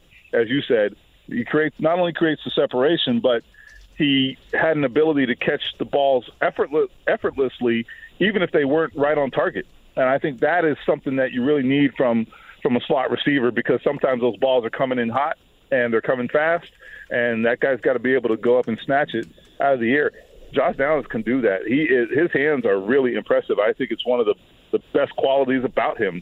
And even though he was playing against cornerbacks who will perhaps in some cases never play a down in the NFL, I get that. I'm talking about the rookie minicamp here. One thing about Josh Downs is his skill set is going to allow him to create separation. His shiftiness, his quickness, you're not really going to be able to set coverage against a guy like that. I mean, the coverage is not going to always be there in those situations. There are going to be quicker throws in some cases, and when he's coming off the line of scrimmage, you're going to have a hard time getting your hands on him. A little bit of T.Y. Hilton, frankly, you know, where you just really can't get your hands on him because not because he's so big and strong, but because he's just elusive. So I think you're going to see a lot of that with Josh Downs. I really like this pick more and more by the day. Last one for me, Stephen. We were remiss if we didn't bring this up. Obviously, Jake is not here today. He is graduating. He's getting his college degree. Mm-hmm. So he's off getting that. Any words of encouragement for our college graduate? Wow, I like this. Are you speaking today up there? Go into the world and conquer the world, young man. The world is your oyster. Exactly. I would be a terrible commencement speaker. I don't know. Do you remember who your commencement speaker was? I have no memory of it. No idea. No, I could not tell you. I could not tell you. It wasn't someone famous. It was probably someone important, but 21-year-old me couldn't care less, I guess. Yeah. Like, wrap it up. We got to get lunch at Chili's. Let's go. Right. It's like, this guy served 4 terms in the Senate. Yeah, whatever. So, I don't know. I think for Jake, it's like he's got the advantage, though, because when you're graduating at 22 years old, you don't know a damn thing. You think you do, but you don't know a damn thing. So now he's old Jake who can, you know, kind of pretend to talk to young Jake. You know, you got a lot going for you there. So I don't know. I wish I knew what I knew now back then. Well, Jake does. So let's see what he does with it, right? I mean, maybe he'll make something of himself. Let's hope. Well, and honestly, if the speaker's not going well, I could totally see Jake being like, would you like for me to come on stage? I've got a couple thoughts I can share. It's his degree in loquaciousness, because I think if they offered that, he would graduate with honors. Oh, that'd be a master's, I think. Yeah, I was going to say. He'd be in Oxford, without question. Stephen, thanks for hopping on with us. I know it's probably been already a busy morning for you, and dust off the passport. All right, my friend. See you guys soon. That's Stephen Holder right there on the Payless Liquors hotline. And Jake going to join us here in a few minutes as he is currently en route to Kokomo for his graduation. Yeah. Maybe, is he up? That's what he said, what time are you calling me? I was like, what time would you like? Didn't he say he was going to get an extra 30 minutes of sleep? Yeah.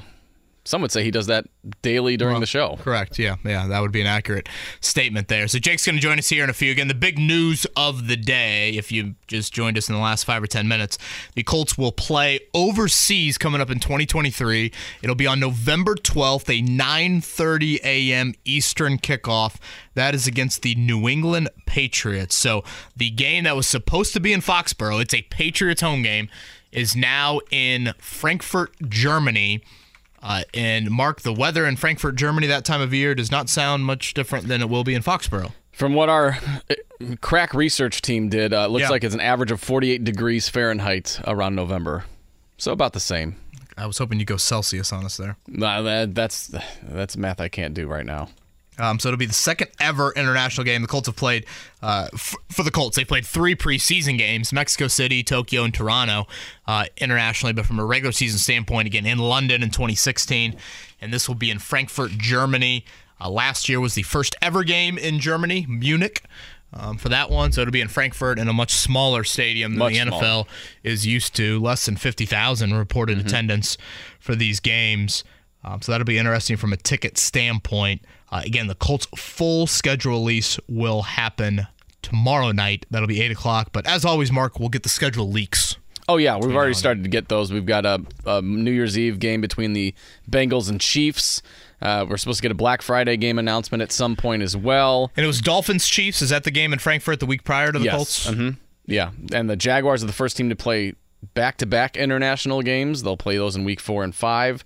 So, yeah, schedule is coming out. I'm sure there'll be more games to be announced as the show rolls on. We'll certainly keep you posted on all of that. Before we get to Jake, let's do a morning checkdown. All right, Mark, last night in the association, it was 2 teams with dominant big guys reaching the brink of clinching their respective series. The first one was in Boston. Philadelphia dominated the game. Tyrese Maxey, by the way, was outstanding along with Joel Embiid. I think you were at that game. Didn't all of us go to that Pacers-Sixers game earlier this year? Yep. Uh-huh. One of those moments where, like, I knew Maxey was good, but then you watch him in person, and you're like, wow, he's really good. And you don't realize how big Joel Embiid is until you see him in person, too. And you're like, my God, that is a massive human being. Oh, yeah, he's north of 7 feet, and obviously his skills remarkable. So now the Sixers are up 3-2. They will go home for Game 6 to try and clinch. And if they do clinch, they will have home court the rest of the playoffs, no matter who wins out of the East, out of the West, whatever. So what a moment, really, for the Sixers, who have lost their last 5 straight conference semifinal appearances. And the nightcap last night, Nikola Jokic did it again. His 10th career playoff triple-double, the most in NBA history. They take care of the Suns. We'll see about Chris Paul in Game 6, but Mark, you've got Philly up 3-2. You've got Phoenix up 3-2. And tonight, we'll see if either of these teams can clinch on the road. Yeah, pair of Game 5's Heat-Knicks tonight in New York, 7:30 tip-off there. Knicks have to win to keep their season alive. And then the nightcap, Lakers at Warriors. Warriors with their backs against the wall. That tips off at 10 o'clock, both games on TNT. What do you think? I think we go to Game 6s for both series tonight. Both home teams get it done? I like the Heat, though. The Heat have been unbelievable in the playoffs. So, but I do like the Warriors to win for sure, but I will take the home teams today. Vegas really likes the home teams. Golden State favored by 7.5 and New York favored by 3.5. Mm-hmm. Couple of routes in the NHL playoffs last night. The Hurricanes take a 3-1 series lead over the Devils, 6-1 there, and the Stars tied their series with the Kraken, a 6-3 victory there as well. Another pair of Game 4s tonight. Maple Leafs at Panthers, Golden Knights at Oilers. There you go. There's your NHL update. I was reading a little bit more on your Blackhawks getting the number 1 overall pick. Like, this dude is supposed to be, like, since Crosby, maybe? Connor McDavid? Connor McDavid, okay. I'd say, would be the most recent comp. But yeah, Connor Bedard, he's 17 years old, which is insane to me. I look at him and I think, has he hit puberty yet? He's right in the middle of it. But yeah, he's 17 years old. He's projected to be the number 1 overall pick, which the Blackhawks won with an 11% chance. Some people are screaming rigged for the NHL draft. Oh, boy. That's fine. You want to rig it for the Blackhawks. They could use all the goodwill they can get at this point. Oh, so let's act like the Blackhawks have just been in the basement for the last decade. Well, they've had some pretty dark times as of late, but yeah, we'll see what happens there. But yeah, that Connor Bedard gets me very excited for the Blackhawks. Josh, you were shaking your head. Was that at the puberty comment? Yeah. Oh, he looks young, right, Mark? He is. He's 17. He is young. He looks very young when in the few pictures that I've seen. So, speaking of lottery, it'll be Tuesday that the Pacers will find out their fate from a lottery standpoint. So we'll chat about that certainly a little bit more coming up next week. Speaking of next, Jake Query, cap and gown. No chance he drove up there with a cap and gown on, right? No chance. No, in the back seat with the cologne and Boo. We'll ask him if Boo is with them. We'll ask him if the cap and gown is on. We'll ask him the pre- and the post-graduation plans. Do you think they're like TP in the president's house? Like him and the fellow students? Take that, Mr. President. Yeah, I don't know, maybe. Jake Query joins us next here. Kevin Aquari. Whether it's audiobooks or all-time greatest hits, long live listening to your favorites. Learn more about Kisqali Ribocyclib 200 milligrams at KISQALI.com and talk to your doctor to see if Kisqali is right for you.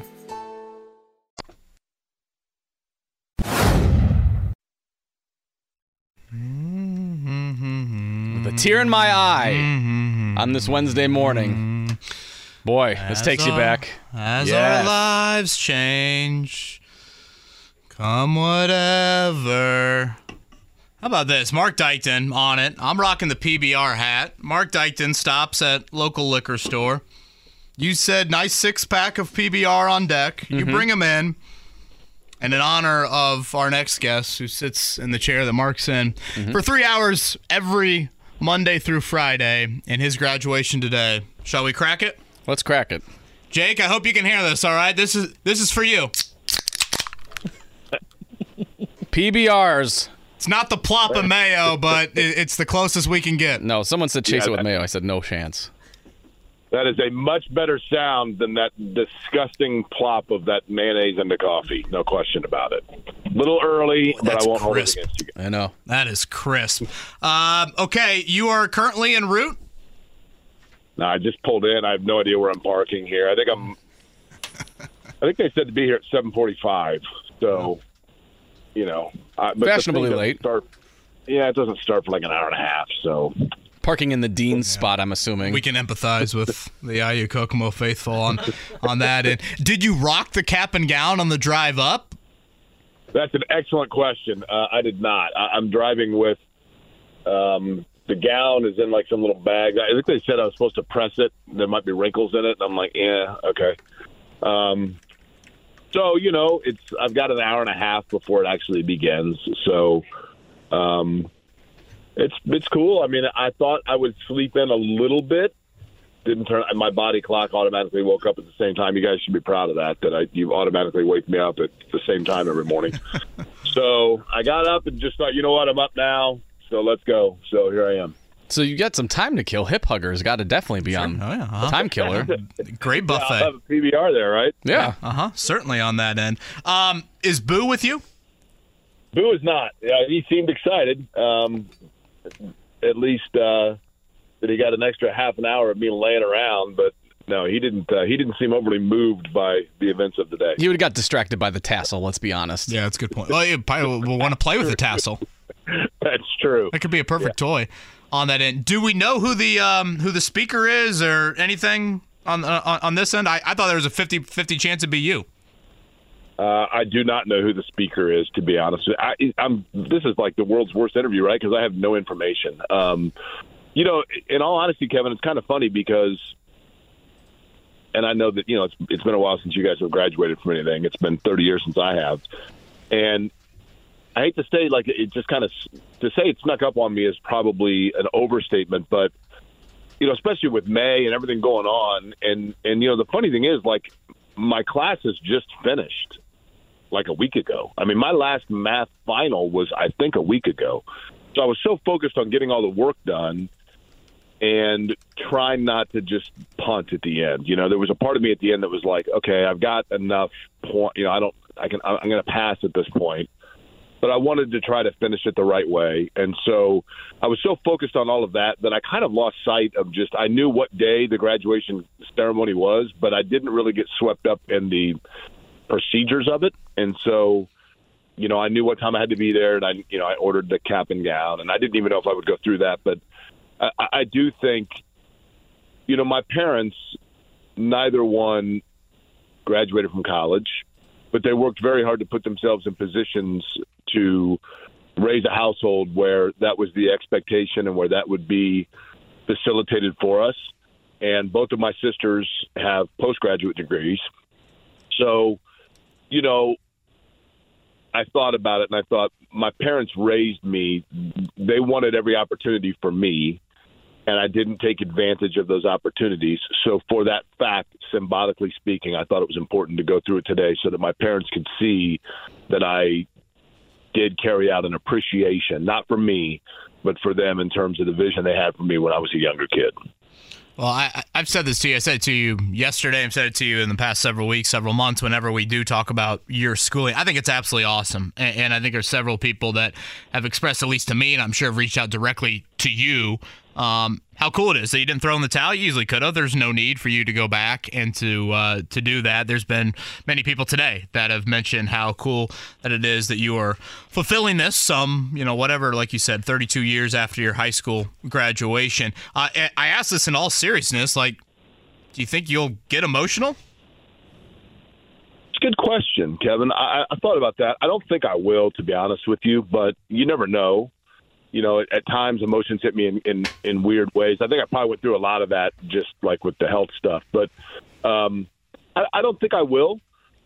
But, the thing I will say for anybody that's listening, there is a part of me, as I've told you guys, I don't personally – I appreciate everyone's, comments to me. I feel a little bit incredulous when they say it because – I'm not really doing anything that I should not have done. Had I done it the first time and in the organic fashion, I shouldn't be rewarded for not having done it right the first time. And so in that regard, I'm always hesitant to accept that because I'm like, well, I should have done this like the most people do when the opportunity is there for them and provided for them as it was for me. But I also think I did not know, Kevin, and I want to emphasize this again because I think it's important for people to understand there were always two like urban myths, I think, when I was in college. The first was that if your roommate passed away, you got a 4.0 for the semester automatically. I still don't know that that's false, but I think that's probably not true. The other one is that if you don't graduate, that within a certain amount of time your credits expire or they have an expiration date to them. That is false. And, you know, there are 700,000 people in the state of Indiana that were in the situation I was in, where they took college classes and then life got in the way. And I understand that. And they left those credits sitting there. And it is true that, in my case, that some of the prerequisites for classes that I had, the classes to finish off that requirement are no longer available. But the credits that I had did not expire, so I reshuffled into a different major to facilitate a graduation, but the credits that I had accumulated were still there. So there's always time to go back. I did it online. It wasn't labor intensive. It was time intensive for sure, but I enjoyed it. I didn't find it to be overly laborious. At times it was certainly challenging, but I think the one thing that, and for me, it's a shame that I had to live a half century before I realized this, but you know, one of the things I think is important for people to know is that it's never too late to finalize your betterment. And I know there are a lot of people that think, and maybe like me, were almost insecure about the fact that they had fallen short of where their peers or their normal life track took them.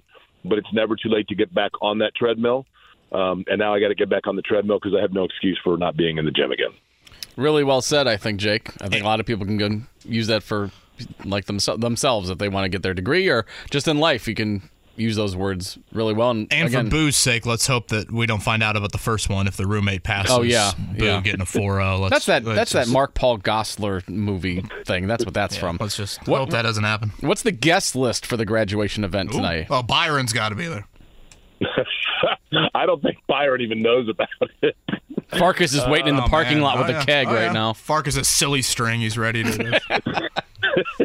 My sister and my sister Juge, my sister-in-law Sue, my parents, and Shannon are all coming up. And then I think we're doing lunch afterwards, and Shannon's like, I have to get back to work, so I don't know if I'll be able to make lunch. What time does it finish? I get it. I totally get it. That's when you got to do the finger, like, wrap it up, speaker, let's go. Right.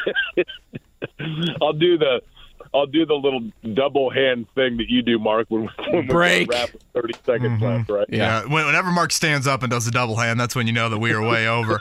I'm shocked it's taken 10 minutes, and I'm sure you've resisted the urge. Are you practicing your German accent? I should have. I can't believe I didn't start with Guten Tag. But after I did catch some of the show, and I heard Mark doing, I believe, was it weather and traffic on the nines, Mark, that you were saying in German? On the nines, weather and traffic. Colts, Patriots, week 10. Now, here's the thing. I thought that was so good. We've got to start lobbying right now. I mean, I'm assuming that Bullseye Vit Group's going to take fans over there or someone like that. Right. We've got to start lobbying right now for us to go, because this is the only time where we can do a show at 1 o'clock in the afternoon. Like, it'd be perfect, right? Because so true. There, I mean, it's beautiful. Like, of all the day part programs that we do on our station, we would be the perfect one to be broadcasting live from Germany, because, you know, it's not on our body clock. Once we're over there, it's going to be, I mean, you think we're good now. Just wait until if it's like we've had plenty of sleep. Well, and I also thought about this, you know, the game's at what, 9:30 a.m. Eastern time, okay? So that gets over at, you know, 12:30 a.m. or 12:30 p.m. You know, you fly out 3, 4 in the afternoon. I mean, we could just red-eye it back. Can you imagine what that show would be like Monday morning if we just red-eyed it back right after the game? Yeah, I do it 4 times a year after the West Coast swings. Hell yeah, let's go. Times a million. He's the seasoned veteran on the red eye flights. I mean, this would literally be the peak of that. Have you ever been to Germany, Jake? I have not. I've been to England, France, Spain, and Italy. So I've not been. I would love to go to Germany. Love it. Steve called in earlier. He wasn't too fond of Frankfurt. You know Steve, very honest. By the way, Steve sent me this PBR hat. You got. I'll wear it on future shows, but you're gonna love it. Steve's compared Frankfurt to New York City, which I thought was high praise, and I guess it is kind of the European Financial Center, which I didn't know, but he compared it to Calgary weather in the month of November. Well, that's encouraging. Mm-hmm. So it's going to be like Foxborough out there. Well, Calgary's like Yukon. I mean, are you kidding me? The average temperature in Calgary is 38 degrees Fahrenheit in November. Yeah. Of all the places to pick. Yeah, it's kind of like it's not bad. It's like Bismarck, okay? Hey, after Mary, got mad at me about North Dakota yesterday. I don't know if we should go down that path again, but I think it's cool. I mean, it's a Patriots home game, so it's not like the Colts are giving up a home game. I think you have some appeal from a Bernhard Raimann standpoint. You would think that the atmosphere would be pretty unique just because it's in Frankfurt. It's their first time ever having NFL games. They will have Dolphins Chiefs the week prior there, but I don't know if it's gotten played out in London to this point, but it might be a little bit new and a little bit fresh in Germany, in particular in Frankfurt. Pardon my naivete, is Bernhard Raimann German or Austrian? Austrian, yeah, uh-huh. But he speaks German, obviously, right? Right, and Austria's right there. The Colts do have a German defensive back, Marcel Dabo. I don't know if he'll still be on the team by then, but I bet he is. But I think it's super cool, for sure. I mean, when I saw it, I thought it was pretty cool. The stadium looks super nice. I love the fact that it holds 48,000, which means the NFL will announce that 210,000 people were there. Oh. So all of it's cool, for sure. I mean, honestly, I think it'd be a great experience. If people have the chance to go as Colts fans, I think they would absolutely find it to be delightful, would be my assumption. All right, Fitch is saying Half Moon Brewery is where you need to go. On that end, we're getting some texts. The YouTube crowd is very happy for you. Do you have any plans? Are we streaking on Fraternity Row? Are we TPing the president's house? What are our plans? Once it hits your lips. I don't think so. I think here's the thing. I'm proud of the work I put in. I'm grateful for the opportunity that was placed upon me. I'm grateful for the people that helped me, notably my math tutor being a numero uno. And for that, I guess the price that I pay for being able to do it 30 years after the fact is sacrificing the wild hijinks of streaking towards the fountain that I would have undoubtedly done when I was 22 years old. Maturation at its finest, right? Well, now he's 50, did the mini a few times, his legs are shot, so he's might gimp over there. Where's the diploma going to go? Like over your shoulder so the YouTube crowd can see it every show, or where are you going to put it? That's a great point, yeah. Well, that's a good question. I don't know. I mean, next to my Charles Manson letter. Oh, well, that's good company, I guess. Just to show my maturation. Yeah. Yeah, this is, before and after. A great little photo there. Well, Jake, I in all seriousness, well said when you did offer the phrase, it's never too late. We are proud of you. We are drinking a PBR right now. Congratulations. In studio. And congratulations. Well, as proud as you guys might be, that's one-third the pride I have that you're drinking a PBR before 9 a.m. I'm surprised it doesn't happen more often, to be quite honest. Yeah, and this is all Mark's doing, so I this is not immature Kevin here. Josh Molinex is going to send you off with some vitamin C graduation music, and don't trip on stage, all right? All right, I'll try not to. Congrats, Jake. Thanks. Cheers to Jake Query. In studio, a crisp PBR. On a beautiful Wednesday morning. There's got to be several of Jake's fellow students that have already consumed a PBR or two on this Wednesday. Oh, for sure. Morning, correct? I'm surprised he didn't have it like taped around the inside of his gown. I mean, the gown's a perfect place to hide a flask, potentially, if not a cold PBR. Younger Jake would have thought of that. Josh, how does the PBR taste? I realize you are a little bit new to this tradition. Should we call it a tradition at this point? That's probably not great for a morning show. Like, 8:30 beers tradition like any other. Yeah, something like that.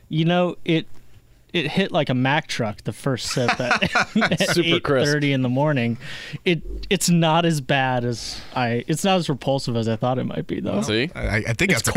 A compliment. That is a compliment. It is cold. Mark Dykton had these on ice, to say the least. So again, congrats to Jake as he graduates. He'll be back with us tomorrow and Friday to round out the week. The Grand Prix, of course, we're monitoring the weather for that. Temperature-wise, looks outstanding for Friday and Saturday.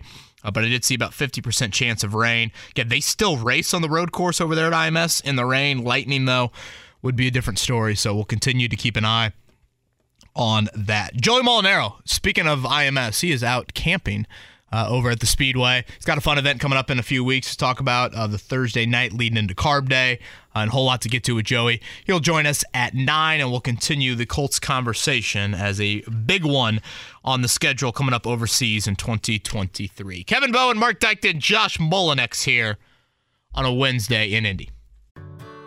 Whether it's audiobooks or all-time greatest hits, long live listening to your favorites. Learn more about Kisqali Ribocyclib 200 milligrams at KISQALI.com and talk to your doctor to see if Kisqali is right for you. All right, Kevin and Query back here on a beautiful Wednesday. Jacob graduating. He just joined us, so... Oh, boy, Mark, I've already got the beer burp. No, I've already had it a couple times. Mm-hmm. This is all Mark Dykton's doing. I simply was just trying to be a good coworker. And your shirt's on today, so yeah, you're winning in that aspect so far. Shirt is on. There's still 3 more over here if you want another one. You want Chaser. I was trying to attempt a workout post-show. We'll see how that goes. Mark Dykton brought in a PBR or two in honor of Jake's graduation. I think of this nice PBR hat. I didn't realize since 1844. Oh, yeah. See that on the hat there? They've been doing it right for a long time. Staple here. In our country. Speaking of country, the Colts are going to be heading out of the country. For those that have missed it, on November 12th, they are going to be heading to Germany. How big do you think that watch party at the Rathskeller is going to be for Colts and Patriots? It'll probably be one of the biggest crowds. 9:30 a.m. When you said watch party, I thought you meant Jake like going overseas to get his watches taken care of. Oh, that's going to be his pitch. Rathskeller for that game actually would probably be pretty awesome. Seriously, 9:30 in the morning. It may be a little chilly on November 12th, but it'll be on NFL Network. Obviously, super cool for guys like Bernhard Raimann from Austria. We'll see about Marcel Dabo if he's still on the team. He's a defensive back that the Colts got on an international exemption last year. Boy, you talk about some motivation to want to make the team. Outside of that, can you imagine playing in your home country? There have been a couple of other games that have leaked. Again, we'll get the full schedule announced tomorrow. Mark, you said the other one is Christmas Day? Yeah, we just got another one. NFC East divisional matchup, Christmas Day, Giants at Eagles at 4:30. Okay, Christmas Day this year is when? A Monday. Ooh. So it's an afternoon Monday game. Okay. And then a New Year's Eve game we got at 4:25, and that's the AFC title rematch, correct, from last year? That is Bengals at Chiefs. Someone was asking me, that's a great game. Someone was asking me earlier about just, should the schedule have any bearing on when you play Anthony Richardson? Last year... The Colts are on the road, right, for the first 2 games of the season at Houston, at Jacksonville. My initial thought was no. No. Honestly, if you were going to think of the environment that will be the most difficult Anthony Richardson could potentially play in all year long, probably at Foxborough was on the list, considering New England's defense, considering Belichick's history with rookie quarterbacks. And now that game is in Frankfurt, Germany in Week 10.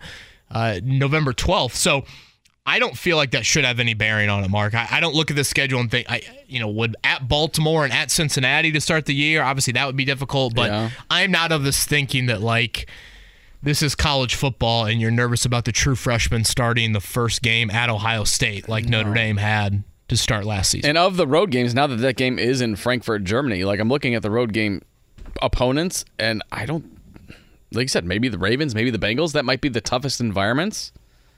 Yeah, I would have said Steelers, but the Steelers are a home game. So the NFC South environments aren't tough. Right. So, no, I wouldn't think the Falcons are bringing it or the Panthers either. Unless, Bryce Young's tearing it up. But Ravens or Bengals is your toughest road opponent at this point, crowd-wise. And, the kid's going to have to get thrown into the fire at some point. I don't think if this is like a Russell Wilson... situation where he just is showing out at training camp, and you're like, well, I know we signed this veteran guy, but I think we need to roll with the rookie. You roll with the rookie. Yeah, and Mark, I'm not even as gung ho about does he look like he belongs week one? Like, sure, that would be an awesome bonus to your point about Russell Wilson or Andrew Luck in 2012. Yes, certainly. Mm-hmm. That would be a dream. But I'm not even looking at it from that sense. Those aren't my expectations. Like, if you're trying to win as many games possible in year one, you probably start Gardner Minshew, or I should say in 2023, if you're looking to win as many games as possible. But I'm not viewing in that light. To me, just like this season for the Pacers was all about Benedict Mathurin and the development of Tyrese Halliburton, this season from the Colts, all of it is about Anthony Richardson. Mm-hmm. All of it. Like, the record does not matter whatsoever. Do you think anybody cared, looking back on the Peyton Manning era, that they went 3-13 in 98? No. I mean, the Pacers just had, from a win-loss standpoint, they just had one of their worst seasons in over a decade. And have you heard anyone talk that negatively about the Pacers season? No, the fan base might be the most optimistic it's been in 10 years. So I think that's kind of the mindset that I have with the Colts coming up this season. We'll continue that conversation a little bit in the 9 o'clock hour. But next, we'll go over to IMS in the camping grounds over there. Doug Bowles was with us yesterday. Talked about, or I guess Monday that would have been, talked about how he is setting up shop there. Joey Molinaro, the one and only, he joins us next here from IMS. Whether it's audiobooks or all-time greatest hits, long live listening to your favorites. Learn more about Kisqali Ribocyclib 200 milligrams at KISQALI.com and talk to your doctor to see if Kisqali is right for you. 9 o'clock hour here on a beautiful Wednesday morning in Indianapolis. Beautiful and May seem to go together a lot in this city, and honestly, the weather, it's great for our next guest because, if I'm not mistaken, he is currently camping out over at the Indianapolis Motor Speedway. He's the one and only Joey Molinaro. He joins us right now live from 16th and Georgetown. Joey, you got to paint the scene for us over there because we had Doug Bowles on Monday. He mentioned that he was camping out, and that will be kind of his place of literally 24/7 for the next 3 weeks. What is your setup like? And more importantly, as Mark and I, the father of a couple young children, is little Frankie over there? Little Frankie is over. We don't leave him at the house while we go elsewhere, as I'm sure you guys know. Typically doesn't work out well with an 8-month-old. No. We've tried it, and we don't recommend. But, no, he's with us. We got the pack and play. We are in the museum lot. We are right behind the museum. There's just a nice little corner set up. We got the lawn behind us. We got a corner of bushes. I look out my window in my bedroom from the Mount Comfort RV, and I see the pagoda. And then you look out the front because we reversed it in. You looked out the front, and you see the turn two stands, and you look to your right, and you see the racing capital of the world, Water Tower, and it's picturesque, my man. It's awesome. Good for you. This is a great setup here. Are you Are you close with some of the driver? I'm curious, where everybody is, because I've always thought to myself, the driver sleeping there the night before the race seems like, I don't know, that seems like an awful experience if you just get people hooting and hollering around you. Yeah, they don't set me up in the driver lot, which is probably a good idea. Sure. So the drivers have their own separate lot, which is close. I mean, it's just, I wouldn't be able to. I'd say Anthony Richardson could definitely hit one of their buses with a football from where my RV is. We're trying to stay topical there with AR coming to town. But where I am is just kind of a mix of different team owners and different people who work on the teams. I will say that old Jimmy Hinch is my neighbor. So he, we've talked about that. He's put that out there. So Hinch is next to me. So we got that finangled pretty well, but not with any of the drivers. Just some of the, I guess, higher ups people, which is kind of funny when you think about hey, don't put him next to the drivers, but the owners who pay all the bills and make sure everybody's supposed to be there. Yeah, put him in that lot. So it's pretty funny, man. You should come out. I know. I honestly will. I am coming out, but I certainly want to get a look at the RV situation there. And I just love that you do it. I mean, I love this month. You and I both Grew up here. I love the experience of it all. Just the pageantry and the weather hopefully will cooperate this weekend, but especially here in a couple of weeks. And I'm excited. I think the storylines are great for the 500. I think the parody and the 100 Days to Indy has sparked a lot of interest as well. So I can't wait for the next couple of weeks.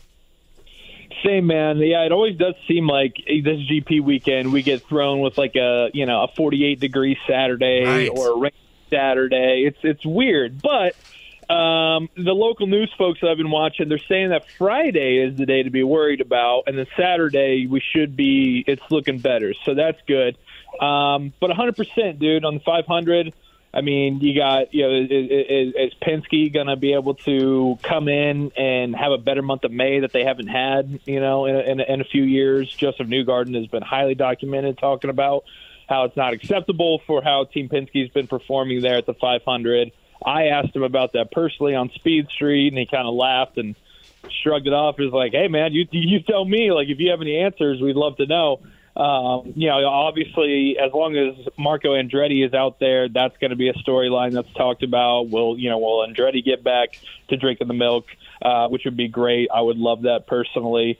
I think McLaren is setting up to have a huge month there. I mean, Pato O'Ward is always strong there. Alexander Rossi is always strong there. And you know that both those guys want it probably just as bad, if not more, than anybody else in the field. So, it's going to be great, dude. Always is, but the 107th running, I can't wait, and I know that I'm going to be having a lot of content coming out of the track where I'm posted up, thanks to Mount Comfort RV, no doubt. He's Joey Molinaro joining us on the Payless Liquors Hotline. Joey, how did this all come about? Was it through the RV company, or how did the month-long stay at the IMS come about? Yeah, well, hey, Mark, good to talk to you, man. Hey, man. So last year I did it too. And so last year I just had this, wacky idea of like, hey, let's go out there. Let's have a month long. Let's have a week long, especially the week of the race, doing a live show from the track every night.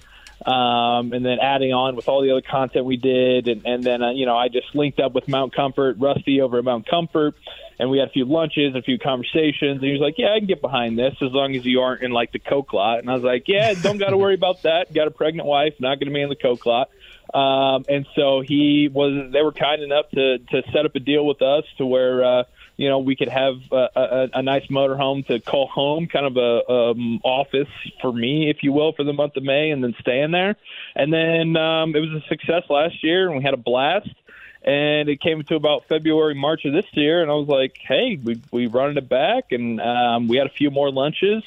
And it's really cool, man. I'm really, really lucky and grateful to not only Mount Comfort, but also IMS, because, Indianapolis Motor Speedway and their folks over there, Lewis and Susie and Doug, they hooked me up, and then they allowed me to be able to be out there and making content and, just trying to bring as much excitement and hype and eyeballs as we can to help out with the month of May and the track and the 500 for, everything that it is and everything it deserves in terms of all the excitement. So, yeah, dude, it's really been hand in hand with both IMS and Mount Comfort. And as long as I'm not, diving off the roof of my motorhome onto, Bill's Mafia style, as long as I'm not doing that or – lighting anything on fire, I think I'm good. Sure, yeah. Save that for the Coke Lab. What I'm curious about, what's the food situation there? Because I mean, obviously you've got a young son there and everything, and wife and stuff. They got food coming to you every day. You got like DoorDash line from the concession store. DoorDash, are you packing sandwiches? What's the situation? Yeah, that's a great question. So actually, it turns out, and I found this out on the open test day out in the mountains of Turn 2, DoorDash does deliver inside the track. So you can get it and, you set your location. I did at least. I set my location. It's just the museum. And so they pull in and they tell the folks, hey, I got a delivery. And so, I had Jimmy John's come to the museum. I ran over and picked it up. And then I was eating Jimmy John's sandwich, watching cars go around in Turn 2, which is great. But we don't do that every day. So what we do is actually one of my favorite days of the year. We go to the Costco, as my mother-in-law calls it, and we have a big run to the Costco, and we go and we load up on snacks and drinks and meals and coffee and plates and just everything you could think of that you would have to, you know, I mean, we're camping, right? So we go there and we drop an unhealthy amount of money that I don't like to talk about. So we drop that and we come back and we load up the fridge and we load up the pantry and, you know, we're good to go for the entire month. It's a really fun day because you're like, you're there literally a kid in a candy store in Costco. I'd say that like Costco is like the Willy Wonka chocolate factory for adults, you know? And so we go in there and we're grabbing everything, you know, Cheez-Its, yeah, the variety box of the chips. Oh yeah. Fruit snacks. Yeah. Like some weird dessert that we don't need. Sure. Might as well. And, you know, we're getting Miller Lights and we're getting booze and we're just setting it up. So we go back to the RV and we go three wide on all the drinks in the RV because it's Indy. So we got three wide of water, three wide of energy drinks, three wide of diet and regular Coke, and three wide of Miller Lite, all in the fridge right now. You know, with more to come. So we stack up nicely, man. Costco, it's all about the free samples too. My daughters love the free samples at Costco. Yes, that was big. I tried their little food court that they have there. It's always packed, man. Like, I think people may just go in there to just have lunch at the food court and not even shop at Costco, you know? Oh, it's a vacation. You don't need a membership to do that. You get a foot-long hot dog and a drink for like $1.50. Yeah, no, so I think that's what happens because I can never get in line because it's by the checkout, and so I'm checking out. I'm like, oh, I want to go get a dog and a soda, and the line is just out the door. I'm like, all right, you know, I can hold off, but it is cool to have that option. So big day that we go to Costco. We do it all in one day. Now 2 years in a row, we get set up. Thanks to Rusty, we got our spot, and then we head straight to Costco, and we come back, and we make sure that the motorhome is stacked for us and for any and all guests who come by to make sure that they're set up. One last for me about the RV situation. So nighttime activities. You said obviously you can't be, you know, breaking too many rules out there and whatnot, but what are you doing at night once the sun sets and it's just like you guys hanging out there? It's a tad personal. Yeah. Well, I don't mean it like that. I'm just saying, are you able to roam around a little bit? Are you able to kind of like, hey, you know, this is normally off limits, but you're here for the month, so hang out on the golf course. Yeah. Yeah. Well, I will say, not saying that, streak on the track or anything. It's not a small RV, but like, you know, it's a snuggled RV and it's a queen size bed and we have an 8-month-old. So, you know, don't get any ideas, Mark. But we have a Frank's right here. Sorry. I'm live watching Frank while I'm doing the interview here. Cover your ears, Frank. We do have a golf cart out there. And so it kind of ramps up throughout the month, right? Like this weekend, you know, I'm not going to be really doing anything. But then as we get to like qualifying weekend and then we get to race weekend, you know, we'll be having nightcaps out there every night, maybe do a little golf cart ride, you know, kind of around the track, maybe venture outside of the track, but that's, you know, it can be interesting on race weekend, obviously. So, you know, I'd say it's a tamed party. Like we're not doing anything we're not supposed to. But hey, man, when it's the night or two before the race and you have the silence of the track and it's just you really in there because, you know, all the drivers are sleeping and, you know, getting focused up for the day, you want to respect that, obviously. But yeah, I'm gonna roam around in the golf cart and you know have a beverage sitting outside of the motorhome and just take it all in with, you know, maybe a nice little Bluetooth music going, not like a big speaker, but just a nice little Bluetooth, nice nightcap every night, watch the sun go down over the pagoda, and kind of just pinch yourself that you're in there. He's Joey Molinaro. He is out at IMS right now. He's got a cool event coming up in a couple of weeks from the Vogue. I do want to hit on that before we let you go, but I know you were at the Derby this past weekend. Certainly got to see and meet and talk with, etc., several major celebrities. Talk us through Derby weekend for you and just how you would compare that experience, because I've never been to the Derby, to what we experience here with the 500. Man, it's they're pretty. The 500 is bigger. The 500 is more of a party. The 500 is more special to me and all of us, obviously. But the Derby is no joke, man. The Derby weekend now is a must for me and my wife every year. We've been 2 years in a row now. And it truly is, like, just the way that we talk about Indy being a bucket list item to people, like the Derby is that as well. If you could find a way to swing it and go out there and take your lady and, you know, be able to get all dressed up and roam around and bet on ponies and drink all the fun drinks, it is an event unlike any other, much like the 500 is in its own way, right? Like, you're not going to go to many other events like the Derby where you have the mix of the dress, the fashion, the kind of high class mixed with party, but then just a big of an event as it is, you know, where everybody is watching it on that first Saturday in May. So it's a blast. It is, I mean, I got to do the red carpet. Like, me and Ryra walking the red carpet, how weird is that? I was like, this is so dumb, but it was a blast. Got to talk with Harlow. I invited him to the 500. Doubt he comes, but I had to extend the invite just because, you know, it's like, I think that there's no better way to do May than to go down there on Friday for Oaks, on the first Friday in May, first Saturday in May, do the Derby, get all dressed up, and then you can really let your hair down, man, and get ready for the rest of the month at IMS, and, you know, throw on your jorts and throw on your tank tops or your cutoff shirts and your American flag bandana and grab a Miller Lite and have a blast at IMS. So I highly, highly suggest it. America's Best Racing is the best. I do work with them, and they send us down there.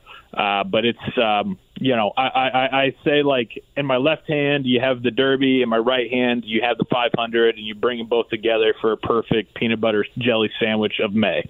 What are your thoughts on the mint juleps? Have you tried a mint julep out there? Because I've heard they're terrible after you have one. But what are your thoughts on the mint julep? You know, they're really growing on me. Like, because on Friday at Oaks Day, they serve a drink called the Lily.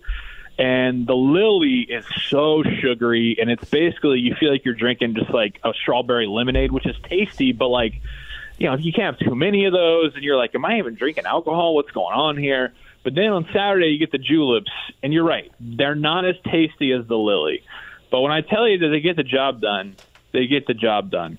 And so you have yourself a few of those, and you're not even worried about the taste anyways. So it's a must that you have to do when you're down there. You got to have the Lilies on Friday. You got to have the juleps on Saturday. And the flavor grows on you, Mark. It really does. All right, Joey Molinaro is with us here. And, Joey, 2 weeks from Thursday. So this is leading into Carb Day, correct? Tell us about what you got going on at one of the Indy staples and a place I love, the Vogue. Yeah, man, it's going to be a blast. I'm performing at the Vogue, like you mentioned, Thursday night, May 25th. It's me and friends. So right now it's Willie Griswold from the Bob and Tom Show is going to be there performing. Ben Polizzi, another indie staple, our guy, he's going to be there. And really, it's going to be a variety show type feel. So, you know, me and Willie will perform. Ben will come out on the couch, kind of late night style, and me and him will kind of do like a live pod type of situation for a bit. Clayton Anderson is going to stop by. I'm working on a few other guests, but it's, you know, $25 GA for everybody to get a seat. For all that, you know, cocktails, a full show, comedy, conversations, a little bit of music from Clayton, I believe. And I'm working on a few other guests, like I said. So it's going to be a blast. I know that I wasn't going to do it on Friday night because everybody's just going to be, you know, rip-roaring and ready to go from Carb Day. So I said, let's do it Thursday night. Let's kick off the race weekend. Let's celebrate Indy. Let's celebrate the 500. Let's get the drinks going. Let's get the music going. DJ C-Buck's going to be there playing tunes as well. So you're going to get a full party. You're going to get easy access to a bar. You're going to get performances, all for $25 at the Vogue, a legendary venue to start off your race weekend. I mean, I don't know about a better deal out there than that. So hope to see everybody there. It's going to be a lot of fun, and I can't wait. And this is the Vogue, just like tickets, event page at the Vogue. Is that where we can grab ticks? Yep. So everywhere. So, you know, if you follow me, and if you don't, then hopefully you do. Just Joey Molinaro on all social medias. I have the link in all of my bios. But, yeah, if you want to just search Joey Molinaro Vogue or go to the VogueIndy.com, tickets are there. May 25th, Thursday night. Doors at 7, show at 8. And like I said, you're going to have performances. You're going to have a live pod situation with me and Ben. And I try to make it feel just like Indy's version of The Tonight Show, all leading into our favorite weekend of the year. So hope to see everybody there. And the last thing that I want to throw at you here, and this is a little bit more, I know you're a big Steelers fan, a little bit more centric to here locally. I thought it was a great question that I got asked a few days ago. Closer to winning a title, you say the Pacers or the Colts? Colts. Is that strictly Colts. Due with the NFL? Yes. And the division Colts. They play in? Well, yeah, two things. You know, it's been well documented. I know you've documented it really well. You know, the Colts are following the Eagles model, right? You know, Chris Ballard loves the trenches, and the reason that they hired Shane Steichen is for him to come in and say, "Hey, take Anthony Richardson and make him our Jalen Hurts, make him our Patrick Mahomes." And if you remember, just 2 or 3 years ago, the Philadelphia Eagles were kind of just in no man's land, right? They Carson Wentz is that. Doug Peterson was out. Everybody was pissed off in Philly, and then all of a sudden you make the right hire, you have the right quarterback, and you get this perfect mesh. And then bang, they're NFC champs and they're in the Super Bowl. And now you have the highest paid quarterback in the NFL. That's the model that the Colts are following, and there's a path there for that, especially with the young quarterbacks like you mentioned in the AFC South. That I think that's the model, and I think that when you look at the NFL as compared to the NBA and even still where the Pacers are right now, which is exciting, I think that if you're looking who you're going to place a wager on over the next, like you said, 5 years, I think Colts is definitely the answer. He's Joey Molinaro joining us on the Payless Liquors Hotline. If you're interested in the event that Joey's got going on the Vogue on May 25th, I've retweeted it from our show Twitter page, so check it out there. Click on the link there. Joey, I'm going to put your feet to the fire. Who's your pick to win the 500? Ooh. My pick is Pato O'Ward. Ooh, I think that Patricio O'Ward was so close last year. I think that he, I think that he has been kind of beaten up on himself a little bit because, he should have won St. Pete, could have won St. Pete. He should have won Texas, could have won Texas, right? He's been so close, and I think he's really been out to prove, and now he's kind of like overcorrecting, you know what I mean, with how he drove in Long Beach and at Barber. But I think that he's got the car. I think that he's got the demeanor for it. And I think the dude's a star. Man, and I think he's coming after it this year. So my heart says Rossi and Marco because they're my friends. But Pato, that's where my head lies. So I'm going to go with Pato. Have you been watching 100 Days to Indy? Pato was outstanding on episode 2. Yeah, man. I have. I think it's really, really well done. I think it's going to be great for the sport and the series and the 500, obviously. And like me and Connor Daly were talking about, if you look at how Drive to Survive went about it, they kind of aired it and then they found the home on Netflix. So maybe this airs and then another streaming service comes in the fall or in the winter, right? And, wants to put 100 Days to Indy on their streaming service. And then everybody's like, wait a second. And then it flows right into next year in 2024. So I'm super psyched about it. There's so many young personalities and stars and good dudes in this series. And I'm just glad to see them getting highlighted. Last one for me, Joey. The NFL schedule release comes out Thursday. Obviously, games are leaking already this morning about stuff that's on the schedule, the international games and all that. If you would indulge us, what would you think Jim Irsay or Chris Ballard's thoughts would be on the Colts playing in Germany against the Patriots? Hey, man! It's about time that we got some international flavor. We're gonna have wiener schnitzels and brats and beer, man. Brats and beers and Ballard. man. It's going to be great. Well, look, Mr. Ursay, we're not going over there for brats and for beers. All right, we're going over there so we can take care of business against the Patriots, because if you remember, last year is when we gave up 9 sacks on seemingly every third down, and then you hired Jeff Saturday, okay? So we need to take care of business. No, man, you just have the beers, and it covers the stench, man. It's going to be great. Oh, my gosh. It's just Joey and his 8-month-old, but you'd think there's like 4 other people in there. That is outstanding. Right, I've always said this to you, Joey, and I think Chris Bowden, you maybe had a moment about this in our elevator here at Emmis or I guess now Radio 1, but when it was Emmis a few years ago. I think your Ballard is so good, and I know Ballard just absolutely loves it. Thanks, dude. Yeah, real quick, he goes, I open up the elevator, and it's Ballard and Matt Conti, and he was like, "Oh man, we got to get this guy to training camp, man. We got to get him to do Andrew and do Ursay." And I was like, "I got one of you." He's like, "I'm not worth doing." I said, "I think you are," but yeah, they still haven't sent the invite for training camp. Maybe after Luck retired, they were kind of scared away from it. So I appreciate it though, boys. Thanks. TheVogue.com/events. It's an evening with Joey Molinaro and friends coming up 2 weeks from Thursday. The perfect start to the greatest weekend here in our country. Joey, enjoy the time out there. Tell Riley, tell Frank you said hey, and I appreciate you hopping on with us, man. Absolutely. Thanks so much for having me. You guys are welcome out to the motorhome anytime. Like I said, I have a golf cart. Just hit me up. I'll come swoop you. We'll have some Miller Lights, and hope to see you boys at the Vogue. It'll be a party. Thanks again. Love it. Man. I'll see you next week out there, Joey. Later. That's Joey Molinaro right there on the Payless Liquors Hotline.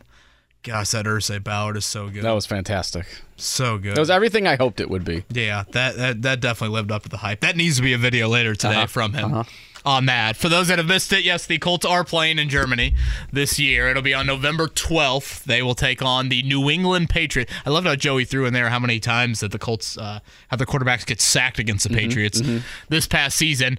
So from Foxborough to Frankfurt, that's a win for me. It sounds like the weather is going to be similar to Foxborough, but nonetheless, Frankfurt, Germany, it's a 48,000-seat stadium. It will be the first ever NFL games in Frankfurt. They actually played the week prior, the Dolphins and the Chiefs there in that stadium. Last year we saw a game in Munich. So this will be a Patriots home game, again, Week 10, November 12th. And, Mark, we have had a few other games leak out non-international-wise. We've got our first-ever Black Friday game, correct? We have got the Black Friday game. It came out while we were talking to Joey on the air, but it will be the Jets and the Dolphins. So Tua Tagovailoa against Aaron Rodgers, Black Friday on Amazon Prime. That is your Black Friday game. I like that. I do like that, too. So right now we've got Christmas Day. You said Eagles-Giants. Eagles-Giants at 4:30 on Monday. That's a Monday. We have New Year's Eve, which is a Sunday at 4:25, and that is Bengals a rematch of the AFC title. Bengals at Chiefs, yep. Okay, and then right now we've got Black Friday, Jets, and Dolphins. What do we know kickoff time? Did you say it was like 2:30, 3, something like that? Let me check real quick, but yeah, I think Amazon Prime game. I think it's an afternoon game because they're trying to avoid getting in the way of the high school football. 3 p.m. Eastern kickoff time on Prime Video. Okay. And then the international games, Jacksonville's going to play 2 over in London. That's week 4 and 5. So that's the first time we've ever seen them play back-to-back games over there. Like we said, the Frankfurt games, I believe Titans-Ravens is the 5th international game. So games in London and Germany this year, not Mexico City. Again, we'll get the full schedule announcement tomorrow night. It'll be interesting to see where the Colts' bye week kind of falls in line with their international game on that end as well. Should we do a morning checkdown? Let's do a morning checkdown. All right, Mark, last night in the association, Joel Embiid, Nikola Jokic, our reigning MVPs over the past few years. They have taken their teams to a 3-2 series lead, and honestly, it would be selling the 76ers short and not mentioning Tyrese Maxey from last night. 30 points for him. The Sixers get a huge win in Boston, so they go up 3-2. The Celtics will try and dial up some magic that they had last year in the playoffs when they got down to Milwaukee. They got down to Miami. They were able to come back and win. those series as they made the finals. So Philly a chance to close it out on Thursday in Game 6, and so will the Denver Nuggets. The Denver Nuggets will try to do it on the road, though. They beat Phoenix last night. Nikola Jokic with a triple-double. So the Nuggets are up 3-2 in that series. And, Mark, tonight we've got a couple road teams trying to complete their respective I guess upsets just based off the home court. I would say for sure, the Heat are trying to finish off the Knicks. That'll be in Madison Square Garden, tip-off at 7:30. And then the Lakers and Warriors. Warriors back against the wall, but they're at home. They'll try to beat LeBron and company at 10 o'clock. Both games on TNT. We got the pop quiz coming up here in a few, so give us a call, 317-239-1070 for that. Don't forget, pair of tickets to Indy Quals and pair of tickets to Carb Day, just for playing. Yes, thank you for that heads up. Shout out to Mary from yesterday. Great effort out of her. A little bit of Major League Baseball, because when the Reds win and the Cubs lose, how could I ever skip over this? Reds beat the Mets. The bullpen tried to blow another one, but thankfully Diaz got a 4-out save there. 7-6 win for the Redlegs. Mark, your Cubs lost 6-4 to the Cardinals. Yeah, another ninth-inning blow that they just blew. They were tied, and then they gave up the lead and all that stuff. So, the Cardinals, as struggling as they are this season, of course, the Cubs can't get out of their own way. So, Not great there. They're trying to avoid the sweep tonight, so we'll see what happens there.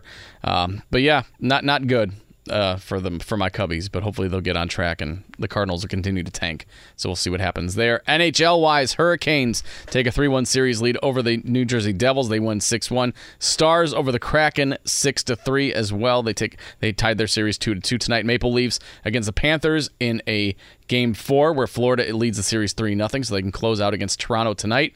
And then the Golden Knights take on Edmonton. That is also a Game 4. Vegas leads that series 2-1. After two hockey questions on yesterday's pop quiz, Scotty's dialed it back to 0. Oh, thank God. Today, so a reprieve from Scotty on that end. I'm going to be up with the Colts here a little bit later today. Again, rookies are out of the building for this week. It's the last week that they will not be with the veterans. Starting next week, everyone will be back in the building together, and we are 2 weeks away from OTA starting here. I just had one of those PBR burps come up again, Mark. Oh, yeah, I've already had those going on during we were talking to Joey earlier. Yeah, so. Several of those. There's three more. Any takers? Anybody want these? Boy, I am driving up to the Colts complex later, and I'm going to attempt to do some work up there. Maybe I should drop some off at Joey, because I got to stop at the IMS after the show. Perfect. Give me a little golf cart ride around there. Maybe. It's a perfect idea. But, Colts have their media availability for this week. And so I'll be up there for that. And a quick look at the Grand Prix for this weekend. Friday afternoon is when things will get started there from a qualifying standpoint. And then the race is 3:30. Green flag coming up on Saturday. We'll certainly monitor the weather. They will race in the rain, but lightning would be the issue there. And from a walk-up attendance standpoint, of course, that could hurt some things. So hopefully that starts to break up, because temperature-wise it looks great for this weekend here in Indy. All right, it is time for the pop quiz. 317-239-1070. Pair of Carb Day tickets, pair of Qual tickets. Whether it's audiobooks or all-time greatest hits, long live listening to your favorites. Learn more about Kisqali Ribocyclib 200 milligrams at KISQALI.com and talk to your doctor to see if Kisqali is right for you. To give away. We've talked a lot about it today, Mark, of the Colts playing overseas in Week 10. We don't know where their bye week will be yet. Back in 2016, they played in London in Week 4, very early. Mm-hmm. So I think a big reason why they told the NFL, because the NFL, if I'm not mistaken, allows you to kind of pick if you have your bye week right after your international game or not. And Chuck Pagano, Ryan Grigson, they're thinking, and I'm sure the Irsay family, they're thinking at that point was that would be a very early bye week. That would have been a Week 5 bye. They said, you know what, we'll land in Indy by, I think it was like midnight on that Sunday night, maybe a little bit later than that now that I think about it. But they said, we'll fight the jet lag on Monday, and by Tuesday and Wednesday, you'll be back into the swing of things. So they elected to play a game the very next week. It was at home versus the Bears. So Week 10 ended up being their bye that season. So with this game being Week 10, that's a little bit more in the middle, back end of the season. Mm-hmm. I think a Week 11 bye is kind of what teams like. That'd be the middle of November. Maybe it's a little bit late in the schedule, but that'll be something to keep an eye on when the schedule gets released tomorrow. And I think the Colts could benefit from obviously a Week 11 bye. I think last year's bye, especially with what was going on with the Colts at that point, that was such a super late bye. You're like, oh my God, this team needs a break. They were just a season that wouldn't end. Yeah, and the Week 14 bye was not ideal. So hopefully a little bit earlier bye, Week 11 would be nice. If it's not Week 11, that would be pretty interesting too. But we'll see what happens there. So. It is crazy to think about. The Colts have played the Patriots now each of the last, it'll be 3 seasons in a row. 2 years ago, you had the, pretty, I'd say one of the cooler moments, regular season moments inside of Lucas Oil Stadium. You had the big Jonathan Taylor run on that Saturday night game against the Patriots to put that game on ice. Michael Pittman and Kyle Duggar got ejected in that game. There's some tense moments. Colts held on to win that game over New England. And then last year, of course, and Joey Molinaro in a beautiful fashion brought it up just a few minutes ago with us, you had quite the ugly afternoon in Foxborough of one of the more pitiful offensive performances you'll ever see with Sam Ehlinger at quarterback. And 24 hours later, Frank Reich, didn't Jim Irsay call Jeff Saturday from the press box up there? Uh-huh. Yep. And less than 24 hours later, Jeff Saturday was on these airwaves, and then he became the Colts head coach. Then our phones collectively blew up that day. That is an understatement. All right, it's time for the pop quiz. We are giving away a Jiffy Lube prize pack for 5 for $5. But no matter what, you'll get 2 tickets to Qualls next weekend, and then 2 coming up to Carb Day, which is 2 weeks from Friday. Mark a number 1 through 8. 1 through 8. Well, let's go with, and I'm just going to pick off the top of my head, number 2. Numero dos is who, Josh? Steve T. 3 different Steves. Steve T. Whoa. Wow. Good Lord. Steve T, good morning. Steve? Yes, good morning. Hey, Steve. How you doing, man? Great. How you guys doing today? We are doing wonderful. Appreciate you calling in. You got any thoughts on the Colts playing in Germany? Well, that's a spoiler. Not really. Hopefully they do get their bye right after they come back. That next week is what I was kind of hoping. Well, Steve, I sure hope you get question 1 right then, if that's the case, because not only would that be a blow to the ego for the last 2.5 hours, but, it would pretty much hurt. Was that my best Jake impression? That was your best Jake impression. That was the biggest softball on the planet. Steve, in true Jake fashion, he would want to play Get to Know Your Listener. He'd also probably appreciate some advice on his graduation day. Any advice for Jake today, Steve? No, just... stand tall and walk proud, I guess. Stand tall and walk proud? That's solid. Life is an oyster, is that what you said, Mark, earlier? Yeah, life is his oyster. He can make whatever he wants out of it. Steve, are you from around here? I am. Where are you from? Area. Oh, fly, Eagles, fly. Yes. Steve, have you seen the Hilton kid play, T.Y. Hilton's son? Yes, I have. He was 2 grades under my son. So, it was. Yeah, I think he's going to do big things. Yeah, what do you do for a living, starting Steve? To get some big offers. What do you do for a living, Steve? I work for a municipality. Oh, nice. Nice. Okay. Steve, is Zionsville Golf Course still around, the little 9-holer? It is. It's looking really good. They've done a lot of work to it, and it looks great. Good to hear. Is the tree still in the middle of the fairway on one of those holes, like 6 or 7? It is, and it's hard to miss. I bang off of that tree quite often. Gosh, I smoked it in a junior high match there one year. I was not happy. Not happy at all with that. Yeah. Well, Steve, we appreciate you calling. Congrats already on the call and the Carb Day pair of tickets. And, Mark, I guess with me already revealing number 1, why don't you throw that on? Sure. Steve, I've got 3 PBRs left here, by the way. If you'd like one for later, let me know. I'll come down. That sounds good. All right. Steve, please get question 1 right. The Colts will play their first international game since the 2016 season. Where will the Colts play the Patriots this year? Wembley Stadium in London, Tottenham Hotspur Stadium in London, Deutsche Bank Park in Frankfurt, Germany, or Estadio Azteca in Mexico City. I'll go with C in Germany. Thank the Lord, Steve. Yes. Boy, God, that could have been ugly.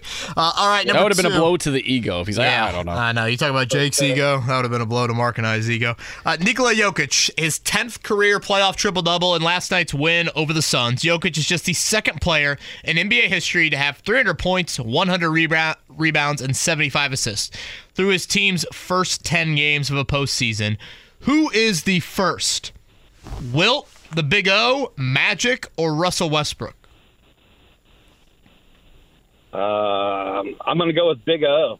So I used to live right by where this guy went to high school. Solid thoughts. All right, Steve. Philadelphia's Joel Embiid has recorded 3 straight 30-point games as the Sixers took a 3-1 series lead against the Celtics, who holds the 76ers record for the most consecutive 30-point games in the playoffs. Is it Joel Embiid, Wilt Chamberlain, Charles Barkley, or Allen Iverson? How about Allen Iverson? Ooh. Steve, valedictorian at Zionsville? Not even close. I don't know. I think people are looking at your paper here. All right, yeah. Number 4, Jordan Diaz hit 3 homers, and this is so promising for the Athletics to know that we're going to build around Diaz as we move to Vegas. Jordan Diaz hit 3 homers, and the Athletics lost to the Yankees last night. At 22 years, 269 days of age, Diaz is the second youngest player in A's franchise history to hit 3 home runs in a game. Who is the youngest? Is it Mickey Cochran, Jimmy Fox, Reggie Jackson, or Mark McGwire? Mark McGwire. All right, happy 48th birthday to four-time... You sure about that, Steve? Oh, you want to... No. If I could change, maybe after I think about it, let's go Reggie. Reggie Jackson. Okay. All right. Mark wasn't too happy that I offered up that reprieve there. He's 3 for 3 so far. All right, happy 48th birthday for four-time Indy 500 winner Elio Castroneves, who got serenaded by all 3 of us yesterday during the show. If you didn't hear it, check it out. We Symphony Orchestra asked us to kind of do a performance with them. Is that Adele singing? No, yes, that's three guys. Aside from being a four-time winner, Elio is the last driver to win the 500 in back-to-back years, winning his first 2 races in 2001 and 2002. Who was the last driver before Elio to win back-to-back Indy 500s? Is it Wilbur Shaw, B, Bill Vukovich, C, Maury Rose, or D, Al Unser Sr.? I better go Al Unser Sr. That's a good guess, Steve. That's a solid guess. All right, Steve. Again, no matter what, stay on the line. He indeed got number 1 right. Thank the Lord. Deutsche Bank Park, Frankfurt, Germany. Number 2, indeed, the Big O. Mark, number 3, AI, and number 5, Al Unser Sr. Correct, but correct. Number 4 with 2 chances. Mark, the correct answer. I can't even say it. Mickey Cochran was the correct answer. Steve, great effort, man. Thank you. Hang on the line. Josh will get your info. It's one of those questions and answers where it's like, which one doesn't belong? Yeah. I feel like Jimmy Fox, Reggie Jackson, Mark McGwire all kind of belong. Mm-hmm. But then you're thinking to yourself, well, don't overthink it. Yeah, that would have been my hint to him is which of these doesn't belong. One of these is not like the others, but... He was 3 for 3 at that point. I didn't want to give him a softball. What I do appreciate about pop quizzes with you is you also usually stand for a high level of integrity with it. I do. I apologize for deviating from that briefly there. But I also don't want my tires slashed by Scotty in the parking lot. Yeah, that is a good point there. That is a good point. All right, we'll round it out one final time here. Kevin and Querry with Jake at graduation on this Wednesday. They play this song in Germany? Well, I was thinking... That was the song that, some people thought was on Jake Querry's education career until he opened the door back up on it, right? Yeah. And now he's walking maybe in the next 10 minutes. Yeah. Yeah, he might. I mean, he might. He could very well be walking. He might be waiting a while, though. He's in the queues. Oh, so that is good point. That usually is a little bit of a waiting period. That is a good point. Yes, Jason Lloyd Querry getting his name announced here shortly for graduation. He will be back tomorrow. The big news of today is the Colts heading to Germany, again, November 12th. This season, that is a Week 10 contest. Frankfurt, Germany will be there. I just shot Bjorn Werner an email, Mark, trying to get him on, right? Yeah. Hey, why not? I mean, do think at one point his post-playing career included some sort of international rep for the NFL. Neil brought this up earlier, which is a great point. Frankfurt is the European financial center, so think of it like New York City for us. So while the attendance at 48,000 is not overwhelming, I think just a presence of multiple weeks in that city, you would think there's a whole lot of corporate aspect to this. I would think so, and I would guess that Bjorn Werner is going to be there. Now, when he was in the crowd before, was he wearing a shirt? Was he a shirt-off guy? No, he was shirt on, looked great. Yeah, it was good to see him. I always enjoyed his presence. Obviously, his football career did not pan out anywhere near what he had hoped for. but was always a good dude on that end. I do think an interesting aspect to this, and obviously the NBA has taken it through the roof, and the Dream Team was a huge reason why. David Stern was a huge reason why. Michael Jordan as well. You know, you look at the MVP award mark in the NBA, and hell, the NBA Finals might have Embiid versus Jokic from a Cameroon versus Serbia. I mean, the last five winners are all international players. Like, will we ever get there in the NFL to where you've got, like, multiple Pro Bowlers that are internationally born? Yeah, that's a good point. Obviously, you have some, you know, in Kwity Paye's case, you have some heritage to Africa and things like that.